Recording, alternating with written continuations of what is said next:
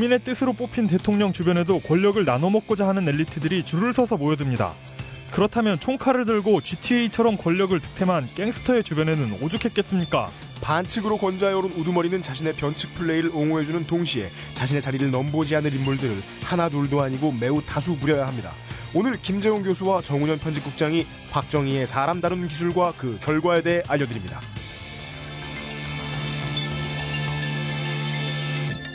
히스테리 사건 파일. 그것은 알기 싫다. 알기 싫다. 이번 주의 사고와 몇 가지 공지들을 간단하게 이야기하고 정운현 편집국장님과 김재웅 교수님을 맞이하도록 하겠습니다. 이 소개. 네. 아, 아, 저희는 어, 에, 다이나믹 개드립 듀오 UMC와 아웨로 이용입니다. 안녕하십니까. 어, 지금 저희들이 지금 녹음하러 벙커원에 들어와 있는 지금 이 순간쯤에 아마 어, 그것은 알기 싫다 본편 6회가 올라올 겁니다. 네. 어, 7회를 저희가 녹음을 해야 되는데 어, 이번 주에 7회를 녹음을 못했습니다. 그리고 또 제가 어저께 예비군도 다녀오고 해가지고 음. 시간이 조금 부족했습니다. 에, 본편의 업데이트가 늦어지는 점 사과드립니다. 음, 그리고 UMC님은 이렇게 주위 분들이 아이고 몸은 좀 괜찮으세요? 이렇게 물어보면 네. 안 괜찮은데요? 아파요. 죽겠는데요? 이렇게 네. 그 솔직한 분입니다. 서른 살이 넘어서 대학교를 졸업했습니다. 아, 주변 사람들이 아, 축하합니다. 그러면 저는 아, 때리려고도 하고 위협도 하고 아, 당신 일찍 졸업했다고 지금 나 존나 웃음냐? 이러면서 아, 괜히 화를 내고 예, 어, 저는 거짓말을 못합니다.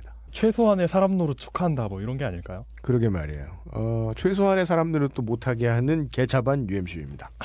어, 이번 주에 헛 김현민 교수님 안녕하십니까? 예. 네. 예. 여, 아. 여기 계신 그 3주 연속으로 낙곰수 팀의 난입이 이루어지고 있습니다. 여, 여기를 네. 네. 여기를 악당 굉장히- 스테이블들이죠. 예. 네. 아, 아, 무슨 얘기 하려고 그랬지? 그러니까 말이에요. 낙곰수 나빠요. 어, 예. 네. 아, 그건 그렇고. 네. 어, 이, 이거를 그 어떻게 해야 될지 모르겠는데 뭐요? 제가 그 군대 시절 작전 장교님이 네. 며칠 전에 전화를 했어요. 이용 기자님한테? 예, 그래가지고 야, 그 그러니까 물뚝심송님이 진행하셨던 그 12.12 관련된 네. 3회를 들으시고 네. 야, 거기 중요한 내용이 몇 개 빠지고 음. 뭐 보강해야 될 내용이 있어 이러면서 음. 네가 군대를 장교로 안 갔다 와서 모르나 본데 이러면서 음. 그뭐 이렇게 일장 연설을 하셨어요. 네. 이런 이런 이런 부분이 필요하다. 그래서 내가 집에 책이 있는데 거기 다 나왔거든. 음. 그책 빌려줄게 해가지고 빌려서 보니까 그 책 지은이가 김재원 교수님이에요. 그래서 이 책이 94년도에 나온 동아일보사에서 나왔어요. 네. 군 정치장교와 폭탄주라는 책입니다. 네. 그리고 속표지를 보면 음. UMC 또래의 김재원 교수님이 계세요. 머리가 많고 예. 예, 눈이 그- 크신. 그 노무현 의원 청문회 했던 시절 그 헤어스타일 그대로의 김재원 교수님이 앉아 계시죠. 네. 예. 아, 아, 이걸 아, 아. 이걸 어떻게 해야 될까요? 이거 이분 그 이따가 김정은 교수님 오시면은 예. 예. 사인 받을까요, 그냥? 어, 사인도 받고 네. 이용 기자 작전 장교님도 뭐 책을 빌려 주신 보람이 있어야 될 거 아니에요. 예, 그렇죠. 예. 그, 그걸로 꼬셨죠. 94년도 7월에 네. 초판이 발행되고 17세가 94년도 10월 달에 나오고 17세를 찍을 만큼 많이 나갔다는 거예요. 근데 94년에 초판과 17세가 나온 다음에 네. 절판됐어요. 절판됐어요. 전 더 깜짝 놀랐던 게 뭐냐면 음. 안에 사진도 있고 컬러 사진도 있고 네. 어, 상당히 이렇게 괜찮은 책이란 말입니다. 그 아까 이용 기자가 검색한 바에 의하면은 이 책이 1권밖에 안 나온 것 같아요. 어, 저 그쵸. 책이 1권인데. 저그 이게 1권인데 아 제가 이거 오늘 받았어요. 오늘 빌려주셔 가지고 다 읽어보지 못했는데 네. 책 마지막에 2권의 계속이라고 나오거든요. 네. 근데 이 책 2권에 대한 정보는 어디서도 알 수가 없어요. 1권에 대한 정보는 인터넷에 나와요. 예, 나와요. 하긴 우리가 지금 이걸 뭘 고민할 게 있어 10분 후에 김정규 교수님 오시면 물어보면 되지. 그러게 이런 공교로울 아, 그, 그럼 공교로울 때가 분명? 이러실 거야. 아 그거는 에, 안 나불고.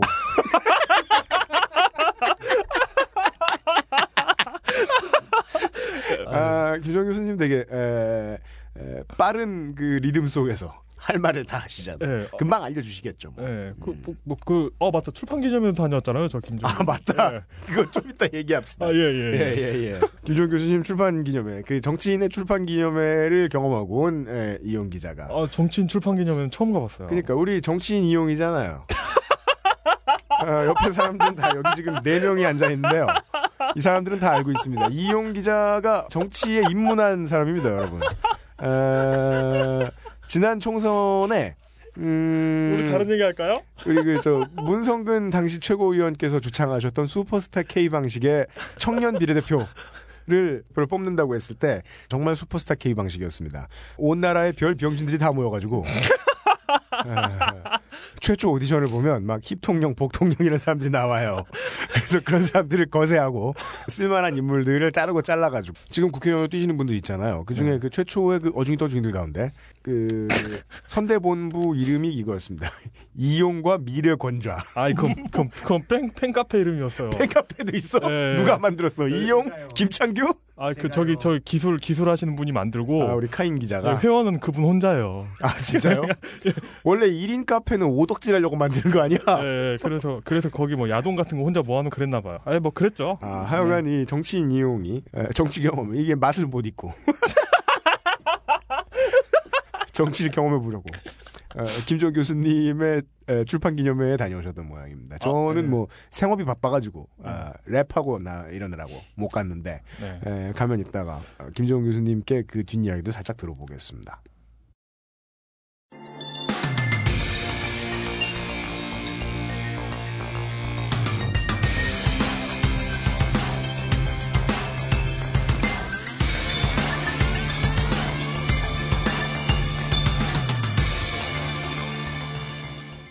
특별기획 박정희 소백과 사전 제4화 박정희의 용인술 당초에 네. 저희들이 박정희 소백과 사전을 준비를 하면서 예. 어, 인터넷에서도 그렇고 여러 가지 에, 자료들을 찾아봅니다. 그러면은 이 자료는 어디에서 발췌하였다 하고 에, 시테이션이죠. 예. 네. 사이트 이야기들이 나옵니다. 네. 그래서 거기 이제 위에 써 있는 그 위첨자 작은 글자들을 찍어 보면 네. 기사들이 나오죠. 따라갑니다. 그렇죠. 예. 오 이런 정보가 있네. 끝까지 읽습니다. 밑에 내려보면 오마이뉴스 정운현 기자, 아, 그렇죠. 예. 오마이뉴스 김재훈 기자. 네. 아, 아이 직접 물어볼 거리고. 예, 그렇죠. 예, 에, 이 박정희와 관련된 에, 데이터들에 의해서 피, 데이터들과 관련해서 에, 피할 수 없는 spider web. 아, 경기대 김재훈 교수님과 진실의 길의 정훈현 편집국장님 두 분 이번 주에도 모셨습니다. 안녕하셨습니까? 안녕하세요. 네, 잘, 잘 지냈습니까? 예, 잘 지내셨습니까? 아, 우리 지난주에 이용 기자가 에, 김재훈 교수님과 관련된 그 사인을 받았어요. 음, 그 작전 장교님 이름으로. 어, 그래서- 작전 장교가 예, 그 사인을 받았는데 이 군 정치 장교와 폭탄 주의계 네, 이권도 있더군요. 이건도 있어요? 이권 왜 검색이 안 돼? 어 모르겠어요. 인터넷에서는 일권만 검색이 됩니다. 어, 이권은 그 군이 핵개발 극비작전이라는 건데요. 예. 일권은 주로 권력의 문제를 다루었고 이권은 아마도 하나회의 태생과 음. 에, 핵개발, 무기개발전 예. 이런 것들을 다뤘는데 이권도 물론 중요한 내용이고 재미도 있는데요. 제가 이걸 오늘 빌려가지고 자세히는 못 봤는데 그 우리가 그 신군부 관련해서 하는 에피소드 있잖아요. 네. 거기에 관련해서 좀 중요한 건 전두환 노태우가 육사 11기 아닙니까? 네. 근데 육사 11기의 특수성 음. 그리고 어떤 하나회의 본질 이런 얘기 그러니까 그 4년, 최초의 4년제였죠 육사 11기가 그렇죠. 예 음. 그리고 최초의 4년제임과 동시에 육사 생도들 중에 최초로 6.25를 겪지 못한 기수죠. 전쟁 중에 예, 예, 입결을 했죠, 생도들이. 예. 11기들은. 음. 그래서 전쟁이 끝났죠. 전쟁터에 가기 전에. 관련해서 나올 수 있는 얘기들이 있었으면 좋겠습니다. 저거 책 좀 팔았습니까, 김 선배? 많이 팔렸죠. 이거 17세던데. 1994년도에 17세. 예. 17세래요, 17세. 돈 제법 벌었네. 아, 뭐 지금 그 정도 못 하시고 저녁에 웃기만 하십니다. 술 한 잔 사야 되겠네. 아니 이미 다 이미 다뭐 그래요? 술 그때 마셨고 지금 살고 있는 아파트의 상당한 부분이 어, 진짜? 그렇지 않으면 내가 지금 뭐 서울에서 이렇게 어. 음, 17세면. 집안채 가지고 살기 어. 제법 팔렸다는 얘기죠. 음. 아니, 나는 똑같은 군인 박정희 냈는데, 나는 이걸 2006년에 냈죠. 이미 박정희 그때 인기가 떨어져서 그러나 나는 이 책은 별로 못 팔았어요. 보니까 그때 그 하나회 예. 하나회 없앴잖아요. 음. 그거랑 좀 맞물려 가지고 음. 좀 팔리지 않았을까요? 음. 그때가 하나회 숙정을 김영삼 정부 들어와서 예. 1993년부터 했죠. 예. 김영삼 정부 들어오자마자 1993년 3월부터 동아일보의 군 어제와 오늘이라는 장기 시리즈 시리즈를 일주일에 두 번 있었어요. 네, 화요일. 목요일 음. 한 페이지 있었어요. 예. 그 어, 시리즈를 쓰니까 정말 힘이 붙어요. 음. 제보도 많이 들어오고 음. 어. 자료도 많이 모아지고 네. 어, 지금 저 이렇게 정리해서 말씀드리는 게 다 그때의 그 네. 힘입니다. 네. 오늘의. 데이텀을 만들어준 힘이자 네. 어, 김재원 교수님의 집의 일부인 책을 예, 진짜네. 아니, 어렵게 진짜, 구했습니다. 작전 장현님 고맙습니다. 네. 아, 지난 시간까지도 음, 많은 일반인들이 아, 호헌과 유신이 무엇인지도 모르셨던 많은 일반인들이 듣기에 충격적인 이야기들 투성이었습니다. 어, 지난 시간에는 이 박정희의 뭐 어쩔 수 없는 면도 있었고 자신이 선택한 면도 있었습니다. 네. 어, 좌익 활동과 이, 그와 관련돼서 어떻게 벗어났는가, 예, 이것을 어떻게 또 한 번 세탁했는가에 대한 이야기를 해보았고, 어, 자신의 흥망을 자신이 대외 언론 플레이라든가 혹은 밀실 외교라든가 자, 개인적으로 이런 것으로 벗어날 수 있는 인물이었다면 네. 자기가 쓰는 사람을 데려오고 치는데에도 어, 분명히 다른 이들과 다른 파울 플레이들이 좀 있었을 것이다 하고 예측할 만합니다. 그렇죠. 그런 이야기들을 해 볼 것 같습니다. 소위 박정희의 용인술입니다. 예. 용인술이라는 건 사람을 쓰는 기술. 네. 예. 박정희를 둘러싼 이름들 방송 시작하기 전에 두 분과 말씀을 나누면서 들었던 이름들 몇 개 있었습니다. 그 중에는 오늘 뭐 시간 순으로 이야기를 해볼 것 같으면 아마 60년대 초중반으로 거슬러 올라가겠죠. 예. 예. 그러니까 용인술이라고 그러면 좁게 말하면 인사 정책 인사라다 뭐 할 수 있지만 사람을 쓰는 네. 뭐 부리는 뭐 기술이라고 얘기할 수 있지만 넓게 얘기하면 리더십입니다. 지도력이라고 할 수 있죠. 네. 어, 리더십을 얘기할 때에 우리나라 이 군부 독재 시절에 5.16 쿠데타 이후에 그 쿠데타 집권 세력의 뭐그 중심 인물인 박정희 리더십이라면 이거는 군사 권위주의 이 네. 리더십인데요. 정치학에서 나오는 카리스마적 리더십. 음, 카리스마적 음, 리더십. 카리스마적 리더십. 이건 뭐 통상적인 정치인 사람들의 능력을 벗어나는 출중한 초인간적인 능력을 인정받아서 무조건 따라주는 겁니다. 맹종을 요구하는 리더십이죠. 네. 우리나라에서는 그게 이제 군사 권위주의 아래에서 예. 특히 발휘되는 것인데 어, 이 박정희의 에, 용인술 넓게 말해서 리더십은 한마디로 진노 라는 말과 진노. 예, 진노. 네, 많이 네. 연결이 돼 있어요. 그래서 어.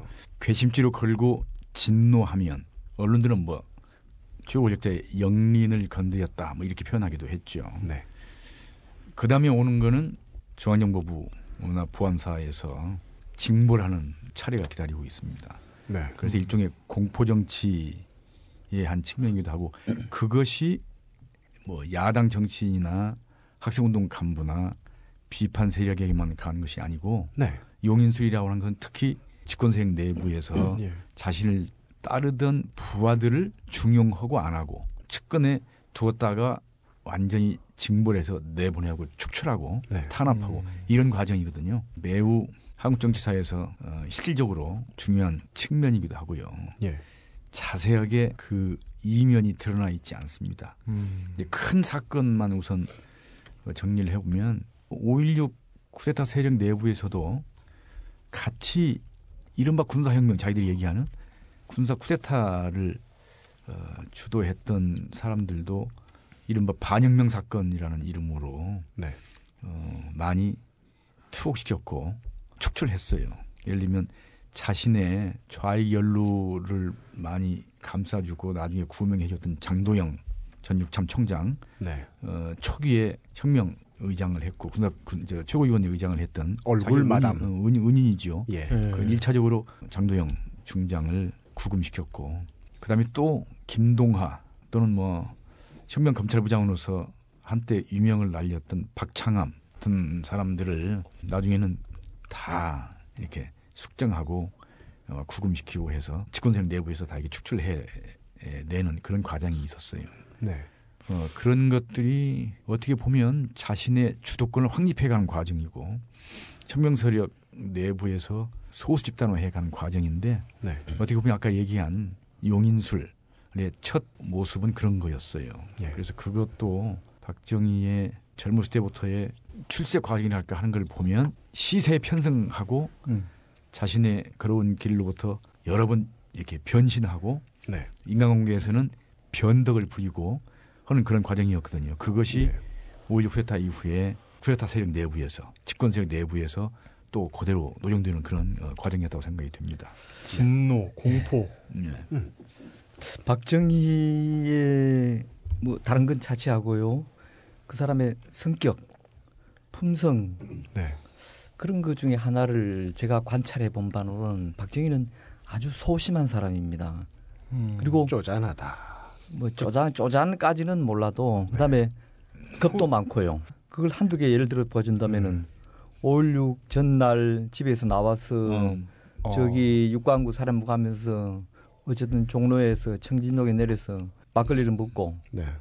술 기운을 좀 빌리고자 하는 네. 음. 김재춘 표현에 빌리면은 그 다음날 한강 다리를 걷는데 옆에 같이 걸어가는데 박정희한테서 술 냄새가 나더라. 음. 아, 그 표현으로 상징되는 네. 그래서 큰 일을 앞두면 뭐 누구나 좀 긴장은 하겠지만은 네. 그런 거라든지 박정희 특히 박정희 사진 중에 상징적인 게 검은 안경 쓰는 겁니다. 그렇죠. 예. 레이벤. 예, 예. 검은 안경. 이것이 박정희가 시선 처리를 잘 못하기 때문이에요. 네. 음. 상대방 보면은 눈을 쳐다보고 네. 예를 들어서 눈으로 기싸움을 해서 상대방을 제압한다든지 네. 또는 눈을 통해서 뭔가 또 자기의 마음을 전달하다든지 이런 것이 네.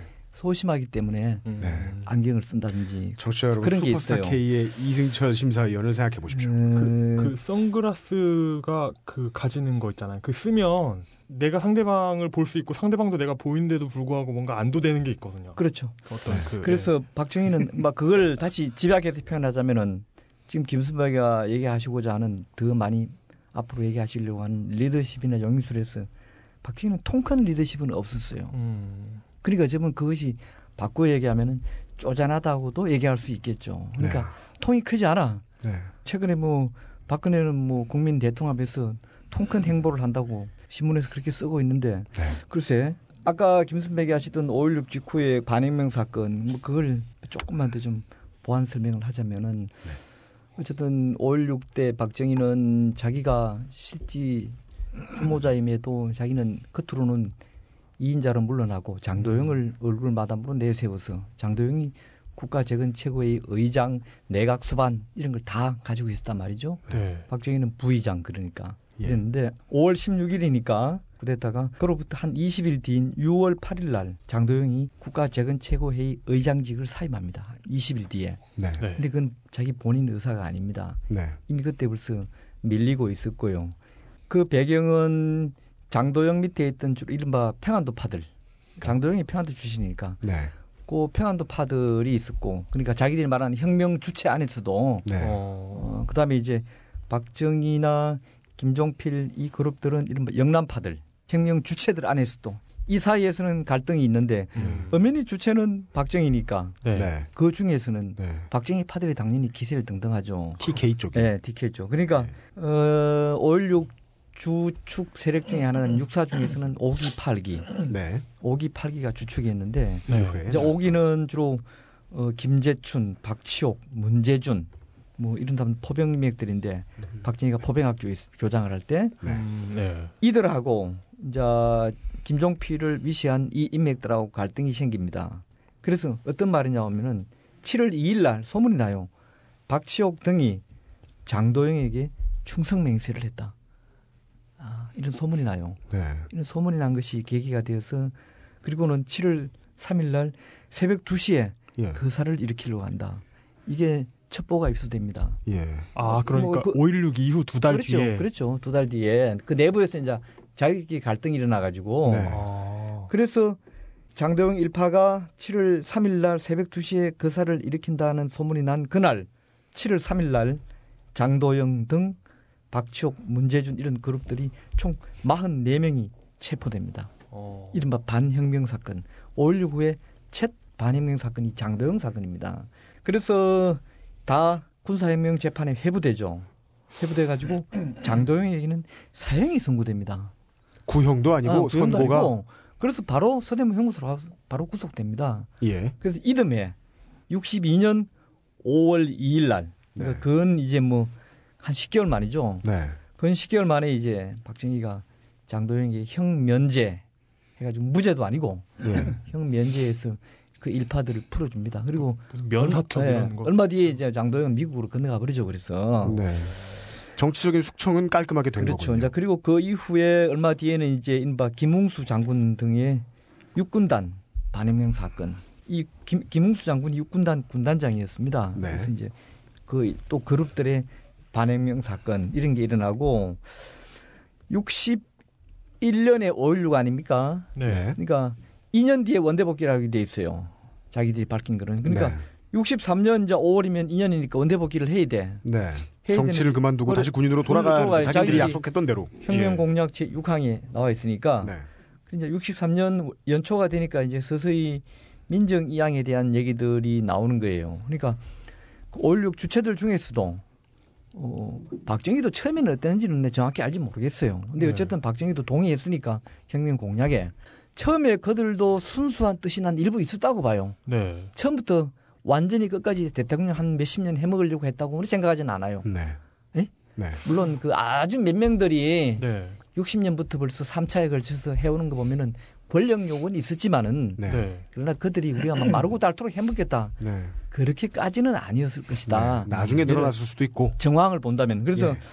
63년 2월 초에 박정희의 만주군간의 그 선배이자 5.16을 같이 한 김동아, 박이만 이런 사람들이 우리 이제 돌아가야 안 되나 음. 민정 이양 선언해라 이렇게 박정희에게 음. 압력을 넣습니다. 네. 그리고 2월 18일 박정희는 조건부 민정 불참을 선언합니다. 뭔 조건을 달고. 네, 이게 227 이른바 227 선언이라고 하는데 그 이후에 예. 근데 2월 27일 날 이거 이거 박- 다시 또 5.16 혁명 비사로 너무 깊게 예, 가는데 짧게 할게요. 미사하게. 예.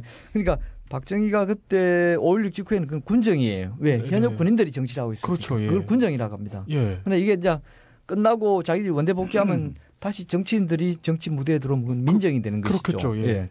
근데 이제 이거에 대해서 박정희나 JP1파는 안 받아들입니다. 그러자 김동하, 박이망 이 일행들은 민정 이양 안 지키면은 우린 빠지겠다. 이렇게 선언합니다. 아, 그 5.16 주도 세력 중에서도 중에서 예. 어, 그러니까 이들은 만주군간의 선배들이고 네네. 빠지겠다 이렇게 얘기합니다. 네. 그러니까 그로부터 며칠 뒤인 3월 11일 날 소심한 박정희는 네, 중앙정보부를 앞세워서 김동하, 박이망 등을 다시 반혁명 사건으로 몰아넣습니다. 음. 자, 그건 이제 어. 5.16 혁명 비사이고 예. 그거 뭐 하려면 한이 없어요. 한이 없고 예 그래서 용인수를 이제, 예. 중심으로 얘기한다면 예. 예. 그래서 조금만 음. 마무리할게요. 그래서 이제 장도영도 끌어내리고 만주군관학교 선후배들 끌어내리고 해서 완전히 자기들이 권력을 차지하게 되고 이른바 당시만 해도 군의 중심부가 이북 세력들이었는데 네. 이 사건을 계기로 해서 영남 인맥으로 넘어오게 되고 아까 말씀 주셨던 아, 함경도 파. 하, 아, 하나회가 서서히 움트기 시작합니다. 장도연은 평안도, 그다음에 김동화나 박이망 이 사람들은 주로 한경도. 요 지역적으로 우리 저 북쪽이죠. 미국의 알래스카는 영토의 저 서북부에 있습니다. 네. 이걸 네. 빗대 가지고 이들을 제거한 것을 흔히 알래스카 토벌 작전이다. 이렇게 표현합니다. 음. 알래스카 토벌 작전. 자, 용인술을 중심으로 얘기한다면 음. 좋습니다. 지금 얘기한 영남 군벌을 언제 그러면 키웠느냐 하는 거는 6사 8기는 5.16 주체 세력 중에는 영남이 없어요. 예. 잘못 얘기한 것인데 음, 그 이후에 김, 종필 옥창호, 신윤창 무슨 이런 6사 8기 5.16 주체 중에는 영남 출신이 없었고 네. 고급 장교들 중에 아까 얘기한 이북 출신이 많이 있었고요. 음, 그래서 사실은 전두환 하나위를 결성하기 직전인데 이 사람들이 어, 김종필 6사 8기에 대해서 불만이 많았어요. 음, 왜 우리한테 사전에 충분히 상의하지 않고 거사를 했느냐 하고 음. 불만을 제기한 장면이 또 나오죠.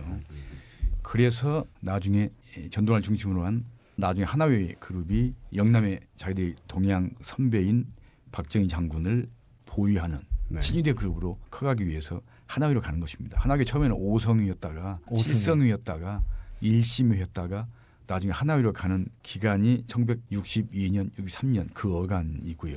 박정희는 1962년 11월, 12월에 전두환 대위입니다. 대위를 불러서 당시 대위. 5.16때 어, 대위였죠. 대위인데 예, 불러서 예. 자 민정이 양을 이제 하게 됐는데 전대위 자네 국회의원 출마하지 음. 국회의원 출마하라고 얘기하는 겁니다. 아하 예. 근데 전두환은 감명 깊은 그, 스토리. 어, 사실 그때 감당을 못했어요. 네. 그 자기 고향에서 출마해야 되는데 고향의 지역 기반도 높을 뿐만 아니라 네. 그 당시 국회의원 출마하는 거는 상당한 그 지역의 지지 기반과 경제적 기반과 뭐, 뭐 명망과 집안이어야 되는데 그런 처지가 못 되는 거지요. 네, 네. 갑자기 그러니까 어떠다 하다가 나중에 이제 만나서 아유 저는 국회의원 출마할 그게 안 됩니다. 네. 그때 이제 박정희 소장은 이거 봐 출마 못할 게 뭐 있어 차지철도 차지철도 그때 대위입니다. 그렇죠. 차지철은 고향이가 출마하기로 이미 했어. 그럼 자꾸 권유를 하는데 전두환은 그때 뭐라고 그러냐면 각하 그때는 장성한테 다 각하예요. 음. 아 장성도 다 장성 다? 각하예요. 맞아요. 예. 아. 장성이면 다 각하라고 부를 때입니다. 그러니까 맞습니다. 각하 군부 내에도 충성스러운 사람들이 있어야 되지 않겠습니까? 예. 그게 이제 친위대를 얘기하는 거야. 음. 그러니까 박정희도 가만히 들어보니까 아 군부 내에 이게 필요하구나 하고 더 이상 이제 뭐 정계에 뭐 진출하라는 얘기 권유를 안 하죠. 그냥 비비는 말이 아니었군요. 어, 그럼요. 그때부터 예. 전두환은 군 내에 예, 박정희 권력자에 대한 친인들로서 하나회를 키워가는 네. 거예요. 그런 장면이고 바로 그 하나회는 영남 출신 네. 장교들의 비밀 결사였고 운동부 중심. 네, 운동부 중심 예. 거기에 구색 맞추기로 이제 충청 출신이나 호남 출신을 한두 명씩 끼워 넣었었어요. 대개 기별로 11명의 네. 그 장교들의 동생들이 이렇게 하나위를 그 결성했다면 네. 뭐 영남 일색으로 가는 건 좀 모양이 안 좋고 하니까 그 중에 한두 명 정도는 충청권이나 호남권을 이렇게 집어 넣어서 예를 뭐 그래서 뭐 저 하나위가 된 게 장세동 전남이지요. 고명승 뭐 음, 전북이지요. 이렇게 그렇군요. 어, 한두 명씩 있어요. 오 장세동이 전남이었어요? 전남입니다. 맞아면 이제 어, 몰랐네. 어, 그러니까 우린 장세동은 서초인 줄 알았지. 전두환과 특별한 예. 인연이 있는 선배였고 근무를 같이 했고 그런 일을 했고 저, 전남 그런 아들이- 영남 군벌 하나위가 군부 내에서 박정희 친위대로 육성될 수 있던 배경은 네. 5.16 쿠데타의 주도 세력은 6.4 8기에 영남 출신이 없었기 때문에 네. 그 공백을 파고든 겁니다. 네. 말하자면 동양 선배이고 자기들이 모셔야 될 상관이다 박정희 장군이 음. 그게 파고들어서 말하자면 군부 내에 친위대가 되었고 이 하나회 집단이 끝까지 아주 그 강력한 친위대 역할을 한 것이죠. 음. 네. 이제 그래서 박정희는 첫 번째는 아까 얘기한 알래스카 토발 작전을 벌였고 네. 두 번째는 6.4 8기들을 일부 중용했지만 그 중에서도 톱 리더라고 할 수 있는 김종필 조카 사위이기도 하지요. 네. 김종필이 분명한 그때만 해도 권력 2인자인데 네. 이제 시간이 갈수록 2인자 후계자의 위- 위상으로부터 점점 내려앉는 음. 멀어지는 그런 과정으로 가는 게 그게 또 용인술이라고 불리는 부분이고요. 네. 그리고 그 자리에 어, 6.4 8기들이 차지했던 자리에 자신과 동양 출신 후배인 영남 군벌 하나회를 친위대로 키워가는 것입니다. 네. 대체 세력으로 키워가는 것이죠. 네. 그 하나위가 사실은 1979년 11월 이후에 갑자기 박정희가 어, 사라진 뒤에 자신이 모셨던 어, 리더랄까 보스의 죽음에 대해서 보복적인 수사와 처리를 하는 거 아니겠어요? 네. 보복적인 수사와 처리가 아니었다면 김재규 당시 중정부장 그렇게 전광 석화처럼 처형하기는 그러니까 말이죠. 쉽지 음. 않죠. 뭐 정성화. 네. 막 그- 그런 과정이고요. 그 다음에 두 번째에 이제 한, 한 서너 아, 세 번째 용인술 변덕과 진노와 거기에 따른 징벌입니다. 징벌. 예. 그것이 이제 말하자면 부하들에게 카리스마적 권위를 보여주는 것이고요. 나한테 충성을 하지 않으면 이렇게 한다 하는 걸 보여주면서 자기 권력 강화해가고 용인술이라고 하는 걸 구사하고 하는 것인데 네. 5.16 쿠데타가 안정화된 뒤에 사건은 1969년 삼선 개헌이죠. 삼선 개헌은 세계적으로 어, 대통령제 국가에서 어떤 나라도 세 번 이상은 어, 중임을 못하게 해- 해왔어요. 음, 네. 일종의 민주 헌정의 규범입니다. 기본 규범입니다. 그걸 깨는 거거든요. 네. 그걸 깨는 거기 때문에 집권 세력 내부, 그러니까 공화당 내부에서 반대가 많았어요. 네. 사실은 김종필 씨도 거기에 반대했다가 굉장한 압박을 받고 네. 나중에 뭐 억지 충양식으로 네. 어뭐 했지만 음. 중요한 것은 박정희 또 그 쿠데타 세력이 공화당을 창당할 때에 총구로 권력을 잡았지만 어느 정도의 정통성을 인정받기 위해서 신망 있는 인물을 모셔야 되지 않겠어요? 네. 네. 일종의 자기들의 멘토, 정책 멘토를 모신 음, 사람이 정구영 정구요. 공화당 초대 총재였습니다. 근데 이분이 삼성기관에 반대했어요. 그러니까. 이건 안 된다. 네. 그러니까 자기들이 멘토를 모시다가 반대한다는 음, 이유로 또 그 변덕. 어, 배척하고 가서 또 위협하고 막 진노. 종용하고 했어요. 네. 근데 월, 워낙 원로이기 때문에 정경 총재는 끌어다가 두드려 패거나 고문하지는 어, 못했던 것 같아요. 밀면 죽을까봐. 예, 예. 예. 음, 그 삼성기관에 반대했다는 이유로 그 전까지는 집권 생리에서 매우 중요한 위치에 있다가 또 배척당하고 탄압받은 네. 사람들이 있죠. 공화당의 중진이었던 양순직 씨 같은 분들 네.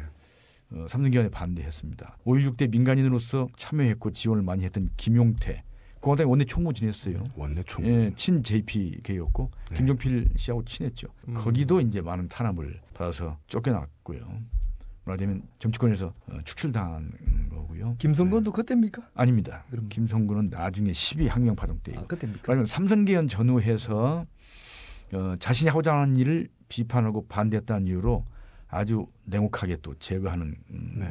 과정이 있었고요. 미운 일곱 살이네요. 네? 네. 자기가 쓴 시나리오에 벗어나면 그냥 앙 하면서 쳐버리네요. 이, 이- 이거 변덕, 그러니까 예측이 안 되는 거죠. 음. 변덕과 진노 이런 게 그거 아닌가요? 굉장히 이렇게 아랫 사람들에게 눈치 보게 만드는 거죠. 어, 그렇죠. 예, 키워드가 연결돼요. 예, 예. 대범이면 상향식이 되고요. 예, 인맥풀이 넓어집니다. 그렇죠. 반대로 소심하면 하향식이 되고 징벌이 김선- 있을 수밖에 없어요. 더 하십시오, 네. 예, 그러니까 더 가도 지금 되겠습니다. 지금 바로 이제 조영 국장이 얘기한 김성군 씨는 정말 그 당시 집권 세력 공화당 내부에서 매우 중요한 인물이었어요. 재정위원장. 공화당의 재정위원장이었고 돈줄 역할을 했고 재정위원장이면 무슨 일을 하는 거죠?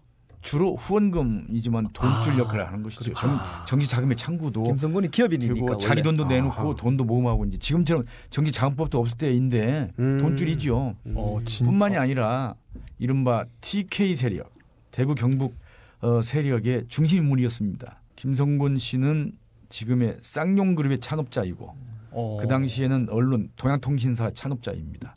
어, 아니, 그 언론사도 창업해 가지고 있었고 그래서 매우 중요한 영향력 있는 인물이었는데 상대, 그래- 이 김성곤 씨가 또 제거당했달까 정치적으로 축출되는 음, 사건은 1971년 10월 2일 이른바 12 학명 파동이라는 거예요. 당시 오치성 내무장관, 김종필 총리 내각 때입니다. 네.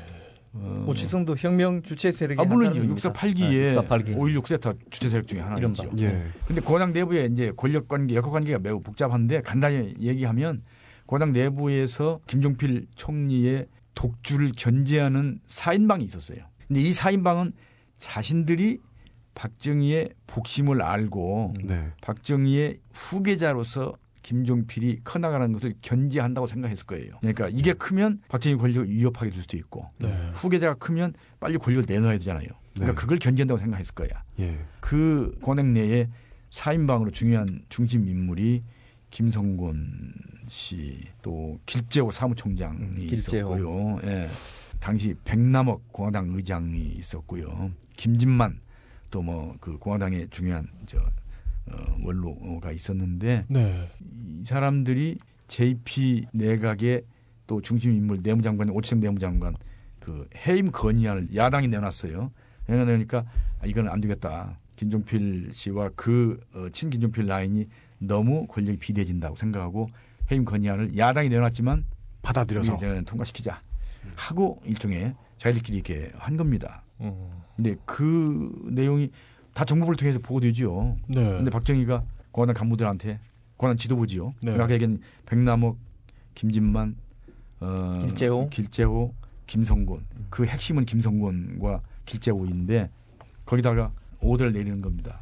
이거는 일사불란하게 부결시켜야 된다. 음, 네. 근데 그거는 박정희가 뭐 김종필 내각을 두둔해서 김종필을 자기 후계자로 키우기 위해서 그런 게 아니에요. 만약 불침 당하면은 내각 들어와 있는 장관이 불침하면 자신의 권위가 정책 권위가 손상된다고 봤을 것이고 음. 또 하나는 일사불란하게 그걸 부결시켜야 네. 야당에 대한 비토 네. 어, 견제를 또 어? 확인할 수 있다고 봤을 것입니다. 예, 모 여건 이런 큰 거는 야당안은 받아주고 싶지 않았던 어, 그런. 거죠. 예. 예.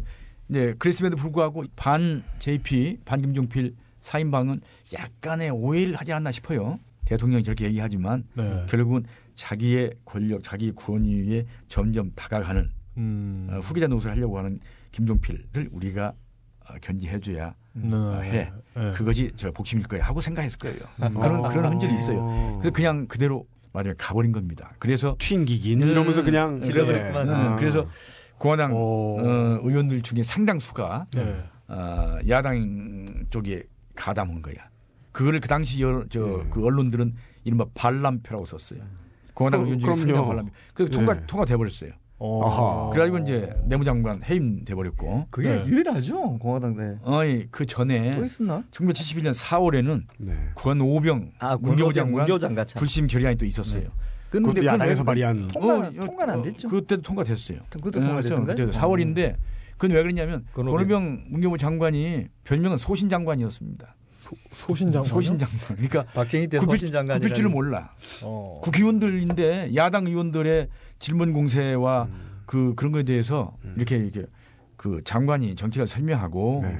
막 야당 의원들이 공세를 펴고 그러면 잘못된 거는 깨끗이 시인하고 재검토하겠다라든가 음. 해야 되는데 그건 안 하고 그냥 계속 자기 지론을 펴면서 음. 고집을 이제 펴고 하는 것 때문에 잘했다니까요. 어 그렇죠. 그러니까 네. 너무 이게 저 어, 부담을 주는 거야. 네. 그러니까 야당이 또 에이씨 또 해임건의안을 냈는데 네. 어. 그것도 그냥 저 그때 통과가 되었다. 통과돼 버린 거예요. 이미 예. 박정희는 야 이건 안 되겠다고 생각했을 겁니다. 어. 어, 내 어, 정책 권위에 손상이 갔다고 생각할 거예요. 음. 그래서 이번에는 10월달 이 오청 내무 어, 해임 건의안은 네. 뭐 김종필 총리가 이뻐서가 아니라 네. 자신의 정치적 권위 아까 얘기한 카리스마적 그 리더십을 네. 어, 강화하고 확립하기 위해서 이건 네. 아, 차단해야겠다 하고 오더를 내린 건데 이 사인방이 봤을 때는 당 내에서 역학원이 봤을 때 이건 아니다. 김종필은 견제해야 된다.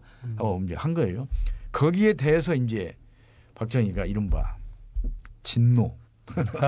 네. 그때 원래 표현 다 진노. 진노라는 네. 표현이 어, 예. 진노. 해서 그거를 집권 세력 내의 일이지만 음. 그건 엄연히 국회 원내에서 국민의 대표가 표결한 겁니다. 네. 그렇죠. 자기들 봤을 때는 반란이라고 그랬지만 국회의원들의 원내 표결 행위에 대해서 진노하니까 네. 중앙정부에 대해서 일종의 지령을 내린 거죠. 그 원인 규명하고 반란자, 주동자를 색출해서 손 좀 봐라 네. 한 거죠.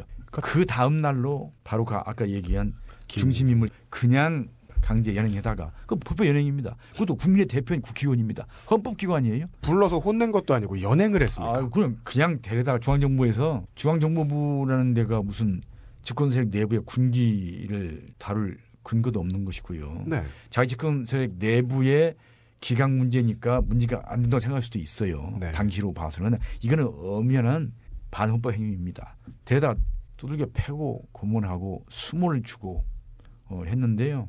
때렸어요. 김성곤이 때리다니. 수염 다 뽑고 그 그때 김성곤. 의원의 예. 일종의 그, 그 트레이드 마크는 카이젤 수염이었어요. 아, 예, 예, 수염. 예. 팔자 수염을 이렇게 기르고 예. 어. 그거 스타일링 하려면 힘든데. 어, 예. 그랬는데 비화로 전해져 내려온 얘기이지만 중앙정보부의 그 수사관 취조관들이 수치감 모멸감 뭐 당신 카이젤 수염이야 수염을 잡어 뽑아. 뽑았다는 거죠. 뭐 그런데 공공연히 알려진 사실인데 네. 아, 근데 그렇습니까? 수염을 다 뽑은 것도 아니고 예.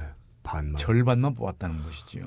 말하자면 밖으로 놔둘 수 없겠뿐만 아니라 음. 얼마나 그 굴욕감과 수모를 준 겁니까? 예. 제가 이제까지 들었던 것 중에서 네. 실질적으로 가장 아프게 느껴지는. 네. 제모보다 아픈 건 없어요. 그, 그 네. 뒤로 이제 어, 김성근 의원은 두문 불출이었고 음. 대외 활동 일체 하지 않았고 정계에서 은퇴했고 네. 그것은 아마 그 뒤로부터 2년 뒤에 별세했을 것입니다. 그리고 이제 길재호 거기도 공화당 사무총장이었고 5.16 쿠데타의 주체 세력 중에 하나였고 6.48기였고요. 네. 핵심 인물인데 그 뒤에 허리를 제대로 못 쓰고 지팡이 짚고 다니는 신세가 아, 대학교 물론 전기에서 물러났고 예. 그랬습니다. 그러니까 그 어, 음. 마음에 안 들면 그냥 다 그러니까 그냥 부르다가 손 좀 봐라 그러면 그러는 거고요. 손을 너무 세게 버리는 그러니까, 거지. 어, 그런 것들을 다 일종의 용인술이라고 얘기하는 사람들도 있는데 글쎄. 그 의미는 뭐겠습니까? 1971년 12항명 파동 이런 항명 파동인데요. 항명파동. 그 이후로는 뭐 고당 집권 세력 내부에서도 또 야당 정치인들도 감히 박정희의 정책 구원에 대해서 비판 도전하지 못했어요. 그렇죠. 그러니까 이건 무서워서 할 수 없는 거예요. 말하자면 중앙정부의 공포 통치 예? 도구화는 음. 그때가 절정이었고요. 네. 이거는 엄연하게 정당 정치이었고 또 의회 정치였는데 네. 원내 표결 행위에 대해서 그렇게 불법 연행과 고문 폭행했다는 것은 의회 정치를 부정한 것입니다. 그때부터 제가 보기에는 박정희 정권 아래에서 정당 정치와 의회 정치가 말살됐다 하는 것은 그것이 증거라고 얘기할 수 있는 것이고요. 네. 그렇게 해서 자기 부하들의 충성을 이루었다 그걸 만들어내고 네. 비판과 어, 도전 세력을 없애버린 것이죠. 어, 그게 이제 1971년 상황이었고 그 다음에 하나만 더 얘기하고 조금 이제 쉬어가면 1972년 유신입니다. 10월 예. 10월 17일. 유신. 네. 지금 올해가 유신. 유신 40년 되는 해죠. 그렇습니다. 작년이 5.16 쿠데타 50년 되는 해였습니다. 네. 그 유신은 어, 결정적으로 정당 정치와 의 정치를 말살한 네. 그 사건 아니겠습니까? 헌법상 아무런 근거 없는 국회를 대통령의 권한으로 대통령 권한도 아니죠. 그냥 어, 해산시킨 것입니다. 네. 그건 뭐 그래서 유신을 쿠데타라고 하는 것이죠. 국회의사당 앞에 탱크 두 대 세워놓고 그러고 그냥 대통령 이름으로 국회를 해산 조치한다고 발표하는 거예요. 10월 1972년 10월 탱크는 진짜 중순 상황은 국정감사가 진행 중이었어요. 예. 국정감사를 하고 서울로 막 올라온 야당 의원들을 예. 어, 집에서 납치지요. 강제 연행해다가 그때 에, 납치 연행된 야당 의원들이 한 20여 명 어, 해다가 현직 국회의원을 현직 그냥 국회의원들이죠. 그러니까 또 현직 국회의원인데 당시 대통령 박정희의 국회 해산 선언 하나로 국회의원 신분이 없어졌다고 본 간주했을 거예요. 게다가 된 거죠, 좀. 어, 군수사기관의 분산 수용하고 또 거기서 두드러 패고 하는 체제 폭력을 어, 자행한 것입니다. 대표적으로 이거 그냥 깡패잖아요. 아니 그러니까 이거는 완전히 당시 군 출신 야당 의원이었던 이세규 장군, 이세규 의원입니다. 네. 야당 의원. 야당 의원인 최형우 의원, 예. 이건 김영삼계였죠. 예. 네. 그리고 이제 조현아 의원, 이건 김대중계였죠. 음. 뭐 김노경 의원 이런 뭐 심지어 어, 뭐만 홍영기 의원 수많은 야당 의원들 국정감사하고 서울에 올라오자마자 집에서 연행하다가 군 수사기관, 군 보안사, 군 헌병대까지 분산 수용해서 어, 말하자면 구타하고 그런 것입니다. 그래서 유 씨는 이거는 쿠데타이고 어떤 분들은 이건 내란 행위라고 얘기를 해요. 네. 친이. 어, 예. 네, 그렇죠. 그러니까 자기들 권력을 강화하기 위해서 했기 때문에 궁정 쿠데타, 진위 쿠데타라고 얘기하지만 예. 이거는 일종의 반헌법적인 내란 행위였다 하는 것이고요. 예. 헌법을 개헌한 것도 아닙니다. 개헌이라고 그러면 기존의 헌법에 근거해서 네. 국회에서 하거나 대통령이 정식 절차를 밟아서 발의하고 네. 의결해서 네. 국민투표에 부칙을 해야 되는 거거든요. 네. 그런 헌법적인 절차를 전혀 무시하고 했다는 것입니다. 예를 들면 의결을 국무회의에서 의결했어요. 유진 헌법을. 국무회의는 어떤 사람들입니까? 대통령 자기가 임명한 사람들이야. 네. 네. 입법권이 없는 사람들이야. 네. 근데 거기서 국민의 의견을 대표가 가지고 아니죠. 거기서 의결해가지고 자기 권력 강화를 그다음에 국민투표에 회부해가지고 국민에서 지지를 받았다? 이거는 정치 코미디지요. 그래가지고 장충체육관에도 취임하고. 네, 그런, 그렇죠. 그런 것이고요. 예. 일단 용인술과 관련된 부분은 유신 쿠데타를 감행할 때도 공화당 집권생 내부에 반대하는 사람들이 많았죠. 음, 네. 사실은 어, 당시 김종필 총리도 내심 반대했는데 어쩔 수 없이 이제 어, 그대로 끌려간 것이고요. 네. 그 야당 의원들을 고문 일종의 그 조사하고 하면서 요구한 내용 중에 하나는 이세규 장군 같으면 군부 내에서 정보를 제공하는 사람을 밝혀라 하는 거고요. 다른 야당 의원들한테는 공화당 내부에서 집권세력 내부에서 정보 제공자를 밝히라는 것이었어요. 어우. 그거는 당시 김종필계 김종필 총리를 의심한 것입니다. 음. 그러니까 일종의 그 유신 쿠데타 음모가 네. 진행되고 있다는 것을 JP가 알고 네. 그거를 야당 의원들한테 넘겨주셔서 국회에서 질의하게 했다는 그런 혐의가 그 설이 있었어요. 외로웠겠네요. 어, 고. 소심하면 아무도 못 믿게 되고 아무도 못 믿게 되면 외롭거든요. 외로우면 화냅니다. 권력자들이 뭐 그게 비단 박정희뿐만이 아니라 네. 동서고금의 권력자들이 이인자를 잘 인정하지 않는 것은 보편적이긴 하죠. 네. 어, 보편적이긴 하죠. 예. 특히 이, 이런 쿠데타 같은 걸로 권력에 오른 사람들은 자기가 이미 남의 정권을 무너뜨렸기 때문에 음, 네. 누군가 내 정권도 무너뜨릴 수 있다는 것을 늘 불안하게 생각하고 그래서 네. 정보부와 같은 기관들을 만들게 되고 네. 권력 주변 권력자들을 감시하는 것은 되게 독재자의 일반적인 행태죠 김선배. 예. 되게 그렇고요. 그래서 근데 이런데 그 뉴스타파 네. 뉴스타파 34에 보면 네. 금오산의 전설이에요. 이거 그 편 이름이 예. 음, 나도 보긴 봤어. 예, 그 무슨 그 남북의 창에서 그 북한 그 김일성 동상 앞에서 벌어지는 일들이 그 거기 그 자. 기- 박정희 기념관에서 예. 벌어지고 있죠. 그건 다음에 또 얘기하고 다음에 우상화 얘기 다할수 있으니까 예, 예. 아까 김선배 얘기하신 것처럼 72년 유신 선포로 국회를 해산시키고 유신 헌법에는 국정감사도 없고요. 지방의회도 폐지해버리고 네. 뭐 그래서 이제 초헌법적인 것인데 국회 해산되니까 여야 할 것 없이 국회의원들은 다 졸제 실업자가 된 거야. 야당 의원들은 가서 두드려 맞고 톤이 났지만은 아유. 여당 의원들도 자격이 박탈되니까 배지가 없는 거예요. 음, 예. 바로 그때 오늘 한 사람 얘기할 사람이 김형욱인데 김형욱. 바로 그때 김형욱이도 공화당 의원이었어요. 예. 공화당. 정부장 예, 뒤에. 의원이 정보부장 전에. 아니, 어, 끝나고 난 뒤, 끝나고 난. 뒤에. 예, 그렇지. 네네네네. 국회의원 끝난 정- 유정 예. 유정이 의원이었어. 아, 유정에는 안 됐어요. 그때 공화당 의원이었어요. 아니 좀 이따 들어봐요, 얘기가. 어, 아, 그, 왜냐하면 그래 김영욱이도 이 야마 도는 거야 쉽게 얘기하면은. 네. 예, 지도 그렇죠. 정보부장 하다가 정보부장을 만 6년 했어요. 63년 7월 에서 만윤영 6년 이사에 10월까지. 아, 중앙정보부장을요. 예, 6년 6년 3개월 했어요. 오래 음. 했는데 추장, 추장수 중정부장. 예. 그리고 이, 이 사람도 유력한 이인자. 뭐 2인자까지는 어. 아니지만 최고의 뭐 박정희 주변에서는 그냥 권력이 개였죠. 예, 어찌 보면은 예, 그 들어봐요. 그래가지고 지도 그러니까 뭐 중정부장까지는 잘 나갔지만은 국회의원 빼지 달았는데 하루 아침에 날아가 버리니까 국회의원에서 이게 지도 이게 이게 별거 아니구나 이게 박정희 한마디면은 그냥 끝나버리는구나. 무상하구나. 네.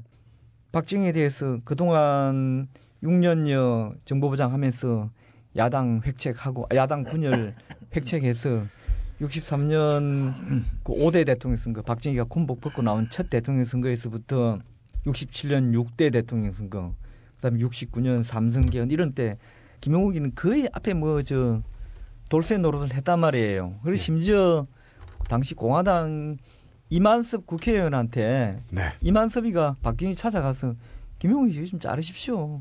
네. 제 너무 말썽이 많습니다. 심지어 그런 제안을 받았을 정도로 결국 그 이후로 이제 잘리게 되지만은 이 김용욱이가 보니까 대단히 지가 그렇게 개노릇을 하면서 음. 충성을 다했는데도 네. 한마디에 그냥 배지도 날라가 버려 하니까 김용욱이 결국은 그 이후에 돌변되고 네. 돌출 행동이 나오는 거예요. 음. 그러니까 예. 그런 박정희의 용인술이라고 아주 그 참 멋지게 표현되는 말이지만은 음. 김선배 표현대로 하면 변덕, 진노, 징벌 이거는 네. 여야가 구분이 없는 것이죠. 네. 김용 얘기를 좀 더 할까요? 김선배가 좀 더 하실래요? 그러니까 김영욱이 이제 몰래 출구해가지고 미국으로 망명해서 네. 나중에 이제 뭐그 코리아 게이트 음. 어, 또뭐 어, 네. 박정희 권력의 내부 문제에 대해서 네. 미국에서 한국을 도청한 네, 사건이죠. 프레이저 소위에 가서 증언도 하지 않습니까? 그 가장 영향을 받은 자극을 받은 계기는 윤필용 사건입니다. 그거 먼저 하시고 내가 네. 김형욱 얘기 좀 하지. 1973년 봄에 4월 윤필용 당시 수경사령관입니다. 근데 윤필용 수경사령관은 박정희와의 인연이 각별한 사람이지요. 박정희 장군을 오랫동안 부관으로 모셨고 군사 쿠데타 후에도 최고회 의장, 비서실장 대리에서부터 계속했고 측근이죠. 네, 최측근이고요. 네. 군부 내의 최측근 중 하나고요.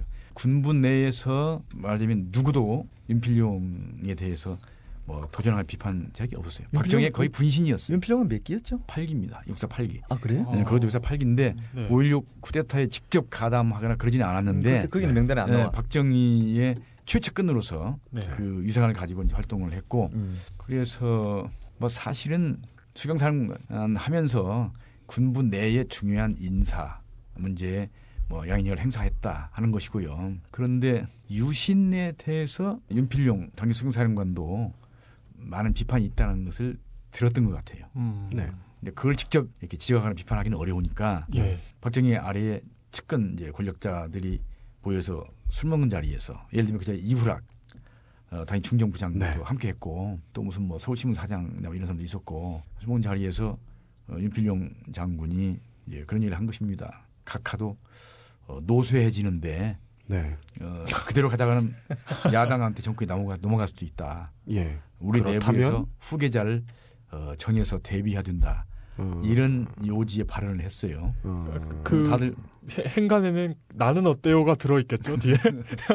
근데 거기에서는 아마도 이후락 씨를 그래서 아, 형님이 해도 되지 않습니까? 이런 얘기를 했다는 것이고요. 음. 네. 어, 자, 그런데 그 얘기가 어. 나중에 전달이 당연히 들어가지. 들어가는 거고요. 네. 그 얘기를 보고한 사람 중에 하나가 전두환입니다. 음. 어. 전두환 전두환이 그 얘기를 이제 이렇게 듣고 또 하나는 이제 윤필용 장군의 군대에서의 영향력 파워 네. 이게 너무 과하다 음. 하는 걸 사실은 당시 박종규 경호실장한테 얘기하고 네. 어, 해서 이제 전달되는 것이고요 하는 네. 것인데 이제 그 얘기를 듣고 어, 박정희가 진노했겠네 이제. 네. 진노하는 것이죠. 또 진노야? 자기 최측근인데 지금 각하는 경로하시는데. 어, 경... 하여간 아, 혈압 문제가 네. 있으세요. 네. 그래서 네. 그, 그 당시 누구도 감히 어, 이렇게 비판하거나 박정희 분신에 대해서 뭐 할 수 없었던 윤필용 승상관에 대해서 손 좀 봐라 하는. 것을 예. 예. 역시 군부의 봐라. 군부의 그 역할을 할 사람이 누구겠습니까? 예. 이건 중정에 할 수 없는 거거든. 왜냐하면 군인이기 때문에 음. 보안사에다 얘기하는 건데 당시 보안사령관은 648기 동기생인 네. 강창성 소장. 강창선, 어, 강창성 강창성. 성. 이룰선. 어, 강창성 소장이었어요. 둘이 648기 동, 동기생이고. 근데 솔직히 말하면 방- 강, 강창성 보안사령관도 네. 윤필용 수영사령관을 동기생이기도 하지만 네. 648기 1350명 중에 하나, 하나가 동기생이지만 자기가 감히 윤필용 소장을 조사하거나 뭐 이렇게 하기 어렵다는 걸 알았어. 왜? 네. 아, 최고 권력자 권, 저 박정희와의 그 거리를 봐서 자기는 윤필용하고는 상대가 안 돼. 네. 근데 갑자기 이- 저 박정희가 불러서 음. 그 정보 보고서를 딱 주는 거야. 이- 이런 얘기 알아 몰라. 음. 근데 강창성은 딱 보고서는 저는 금시초문입니다. 일단 긴장 타야죠. 예. 예. 예. 그러니까 그 자리에서 보안사가 이런 것도 저 그 제대로 정보를 수집하지 못하고 못 하나 조사해서 네. 엄정하게 보사 조사해서 보고해 이- 이러는 네. 거죠. 알겠습니다. 그래서 이제 돌아가서 보안사에 이제 직접 조사하기 전에 자신이 조사 대상자인 윤필용 소장 네. 동기생한테 전화를 하는 겁니다. 오. 어, 윤 장군 그 오늘 퇴근길에 잠시 내 사무실 와서 차 한잔 하지 음. 시간 되겠나? 그러니까 어 그러지. 그냥 차를 마시는 자리에서 얘기를 하는 거예요. 내가 오늘 각하를 뵙고 왔다. 네. 그리고는 이제 그 보여주고. 박정희가 넘겨진 정보 보고서 음. 이걸 그대로 이렇게 주고 네. 읽어봐라. 네. 이글 읽어보고 윤필용 얼굴이 우리가 보라 그러면서 이거는 아니다. 어찌 오해다. 어찌 그러니까 음. 그 당시 그, 그 자리에서 강창성 소장이 그렇지 않아도 각하와 윤 장군 사이의 일인데 음. 내가 그걸 어떻게 끼어들겠나? 아, 내가 어떻게 조사하겠나? 내일 아침 당장 그 윤 장군이 각하를 찾아뵙고 음. 오해라는 점을 말씀드리고 용서를 어, 빌어라. 광창성 잘 처신 잘하는 것 같은데요? 그만하면 안 그러면. 예. 앵간한 놈 같으면 바로 잡아놓고 지가 공세울 텐데. 예. 강창성 장군은 648기 1350명 중에서 대령 진급 1차 진급자가 7명인가 8명 그랬는데요. 네. 그 1차 진급자 중에 하나예요. 음. 그러니까 굉장히 그 유능한 어, 지장이었고 덕장에 드는 사람입니다. 위관 연관까지 계속 1차, 2차, 2차, 2차, 2차, 2차. 아, 계속 1차로 어. 진급했고 예. 일단 5.16 쿠데타 때에 어, 648기 1350명 중에 대령 1차 진급자가 7명, 8명인데 그 중에 하나가 강창성 음. 장군이기 때문에 네. 5.16 쿠데타에 가담하지 않았고 정치 군인을 저 반대하고 정책 관여하면 안 된다는 군인 직업주의자인데 네. 유능한 군인이었던 건 사실인 것 같습니다. 자, 그래서 그렇게 해요. 예. 그러니까 그, 근데 거기에 대해서 윤필용이 이게 선뜻 예, 동의하지 않아. 왜? 그 이유를 모르겠어요. 그러니까 이제 어려워졌다고 생각했을 거예요. 그러고서 그때 네. 이제 윤필용 장군은 강창성 장군한테 자네가 각하하고 이렇게 해서 알아서 해달라는 음. 이제 그런 태도예요. 네. 어. 그 다음날 이제 김선배 강장군 만나봤죠? 물론이죠. 음. 강 장군은 나중에 그 민주당의 국회의원 그렇죠. 하죠. 민주당 국회의원 돼요. 아, 예. 뭐 나하고 잘 알고 음. 여러 가지 비화를 나한테 얘기해주기도 하고 그 그랬어요. 얘기 좀더 들려줘. 나도 그건 궁금하다. 예. 네. 자, 그래서 이제 그 다음날 아침에 일찍 청와대에 가서 박정희 대통령한테 음. 제가 윤 소장을 오라고 그랬습니다. 네. 그리고 제가 진실이 뭐냐고 물어봤습니다. 그런데 본인이 술자리에서 그냥 허심탄회하게 음. 어, 얘기한 것인데 오해가 있다고 얘기를 합니다. 예. 각, 각에서 한번 불러서 예. 야단 치시고 음. 그리고 용서해 주시죠. 음. 그래요. 네. 어. 그 자리에서 어, 박정희의 반응은 네. 이 사람 지금 무슨 소리 하고 있어? 예. 어. 철저하게 조사해서 음. 나한테 보고하고 엄정하게 이제 그날 난감하네요. 저녁 식사를 그 가지고 같이 했다고 그래요. 예, 예. 근데 그 자리에서 유경수 여사도 네. 보고를 어떻게 받았는지 모르지만 아니 윤 장군이 음. 우리한테 어떻게 그럴 수 있어요? 아. 어, 라는 언급을 한 그러실 분이 아닌데가 어. 아니라 바로 글쎄. 어, 결론이 장, 면이 나옵니다. 예. 그러면서 우리한테는 지만이 다음으로 윤 장군인데 음. 거의 그렇죠. 어, 일종의 그 친근도로. 어, 권력에 도전했다고 생각하는 것 같아요. 이제 그걸 듣고 강창성 장군도 네. 아이코 이거 안 되겠구나. 안 되겠구나. 이미 이건 저 물건에 갔다. 아. 용서받고 끝낼 일이 아니다. 얘 못 구해준다. 어. 주- 중, 중재할 만한 사안이 아니다. 사안이 아니다고 이제 예. 그 생각했고 아. 그 분위기를 보고 강정은 장군이 저한테 이제 한 얘기하면 등골이 오싹했고 소름이 어. 끼쳤다는 얘기고요. 그러니까 자, 윤필종이 그렇게 자기가 믿고 애끼던 음. 오랫동안 지 부관을 했고 오래 네. 데리고 있었고 네. 그렇다면은 우리가 흔히 생각하면 그래도 뭐 다른 어디 뭐 어디 지 또래 쫄개들 모아놓고 연설한 것도 아니고 술 네. 먹으면서 그냥 아니, 사람 자연스럽게 나이 들면 노쇠하는 거 아니요? 그러니까 네. 예를 들면 아 각하도 이제 나이 드시는데 예를 들면 저들끼리 한 얘기지만은 네. 내가 그걸 뭐 옳다고 한 얘기가 아니라 예. 저들끼리 그래도 어, 각하도 나이가 드시는데 음. 우리가 서서히 또 뭐 준비를 해야 되냐. 아, 네. 이게 자기들 나름으로서는 기득권 보호지만 한편으로는 또 박정희에 대한 네. 충성이 일부 수 있어. 충정이죠. 충정이지. 예. 그렇죠. 원래 그걸 가지고 후계를 논의합시다. 원래 그 왕, 원래 그 왕이 창업을 왕은 예. 금상이라고 하잖아요. 금상이 있을 때는 후계 논의하는 것은 사실은 다 영린이에요. 그러니까 지금 왕으로 예. 생각. 그 나치가 다 대. 왕으로 생각하는 거지? 그죠? 그전 거죠. 아, 이제 대역죄지. 그 예. 당시 사극에서 보면은 그 금지어 중에 하나가 후계였어요. 금지요. 박정희에 대한 그 후계. 후계, 문제랄까. 네. 제 2인자라고 네. 얘기하는 건 금지어였고 원래 원래 창업자들이 창업 그 공신들을 숙청하잖아요. 예. 아까 아까 봤잖아. 516 뒤에 예. 그자 그래서 이제 말하자면 네. 자신을 그렇게 오랫동안 모셔왔고 자기 최측근으로서 그렇게 신임했고 사실은 그 당시 윤필용 수경사령관이면요 군부의 그 하나위의 후원자로서 육성 책임을 맡겼다고 볼 수도 있습니다. 음, 그러네. 예, 본인은 육사 8기 단기 육사 8기지만 대개 전두환 노태우 11기 출신들 하나위들이 수경사 근무를 많이 했어요. 어. 서울 주변에. 예, 수경사에 근위부대가 많지 않습니까? 네. 미래 하나회의 부화장이었군요. 어, 수경사가. 후원자였어. 예. 근데 그런 그 최측근을 그냥 그런 그 후계자 말 한마디에 그냥 난리 보낸 겁니다. 아, 아직 11기들이 짬밥이 안 되니까. 네, 자, 그래서 아, 우선 뭐 용인술 관련된 부분만 좀 얘기하면 네. 강창성 보안사령관은 아유 이건 이제 안 되겠구나 하고 돌아와서 네. 네. 이제 보안사령부에 이른바 수사진한테 네. 특별 수사진을 이제 어, 네, 수사진, 꾸려서. 네, 꾸려서 이거는 이렇게 됐는데 음. 안 되겠다 음. 조사해서 음. 각하의 일종의 그 특명이네. 직접 어, 특명이다 네. 해서 이제 조사하는 것입니다. 어, 그래서 이제 뭐 어, 윤필중 소장 일단 직위 해제, 네. 대기 그리고 이제 뭐 조사하는 것이죠. 네. 그걸 그걸 돌아올 때에 박정희가 이미 강정근 장군한테 직위 해제 명령서를 주는 거예요. 아. 음. 수경사령관이니까 그건 이제 와서 강정근 소장이 직접 윤필용 수경사령관한테 전화로 통보하는 겁니다. 지금부터 내가 얘기하는 거는 각하의 명령이네. 음. 나 미워하지 마. 어, 자네는 지금부터 수경사령관 직위 해제이고 예. 어, 자택에 가서 대기하는데 네. 어, 이거를 밖에 얘기, 얘기하면 안 된다. 네. 그런 거고요. 네, 직위해진데 얘기 안 하면 아, 제대로 알게 되는 왜냐하면. 이제 그 조사에서 자기들이 통제하에 예. 발표도 하고 정리할 때까지는 묵어놓는 겁니다. 음.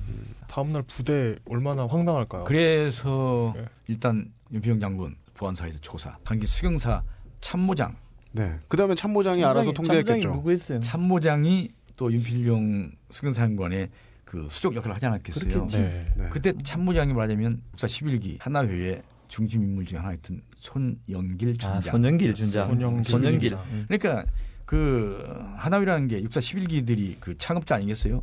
전두환, 노태우, 김복동? 손영길, 음. 정호영, 최, 김복동. 최 성택, 음. 김복동이 그 중에 하나인데 여기는 하나위 성향이 제일 약한 하나위 멤버였습니다. 자, 고. 예. 그래서 처음- 처음에 오성이라고 한 거야. 네, 다섯 명이. 시작했거든. 네. 다섯 명이. 그 나중에 늘려서 칠성이가 되었고 그렇지. 이런 것인데요. 자, 어쨌든 손영길 준장도 예. 이제 잡혀 들어가서 네. 어, 니는 뭐였노? 조사, 이거겠네. 어, 받고 말하면 어, 수경사에 있는 하나회 11기 네. 말고 12기, 13기 네. 또 육군본부에 있는 이른바 군 내에서 주요 인사 보직을 쥐고 흔들었던 네. 이거 보니까 이게 하나위야. 예를 육군본부 대령과장, 대령들 인사하고 뭐 이렇게 보직 주고 하는 자리 전부 다 하나위야. 어, 하나위 얘기는 나중에 또 따로 해야 됩니다. 아직 좀 제대로 이제 정리를 해서 해야 되는 것인데 그거 다 잡아들여서 조사하고 하- 하고 보니까 사실은 윤필용의 그 발언을 조사해야 되는데 이게 하다 보니까 윤필용의 부하들 이제 하수인 노릇 했던 사람들 보니까 조직을 보니까 이게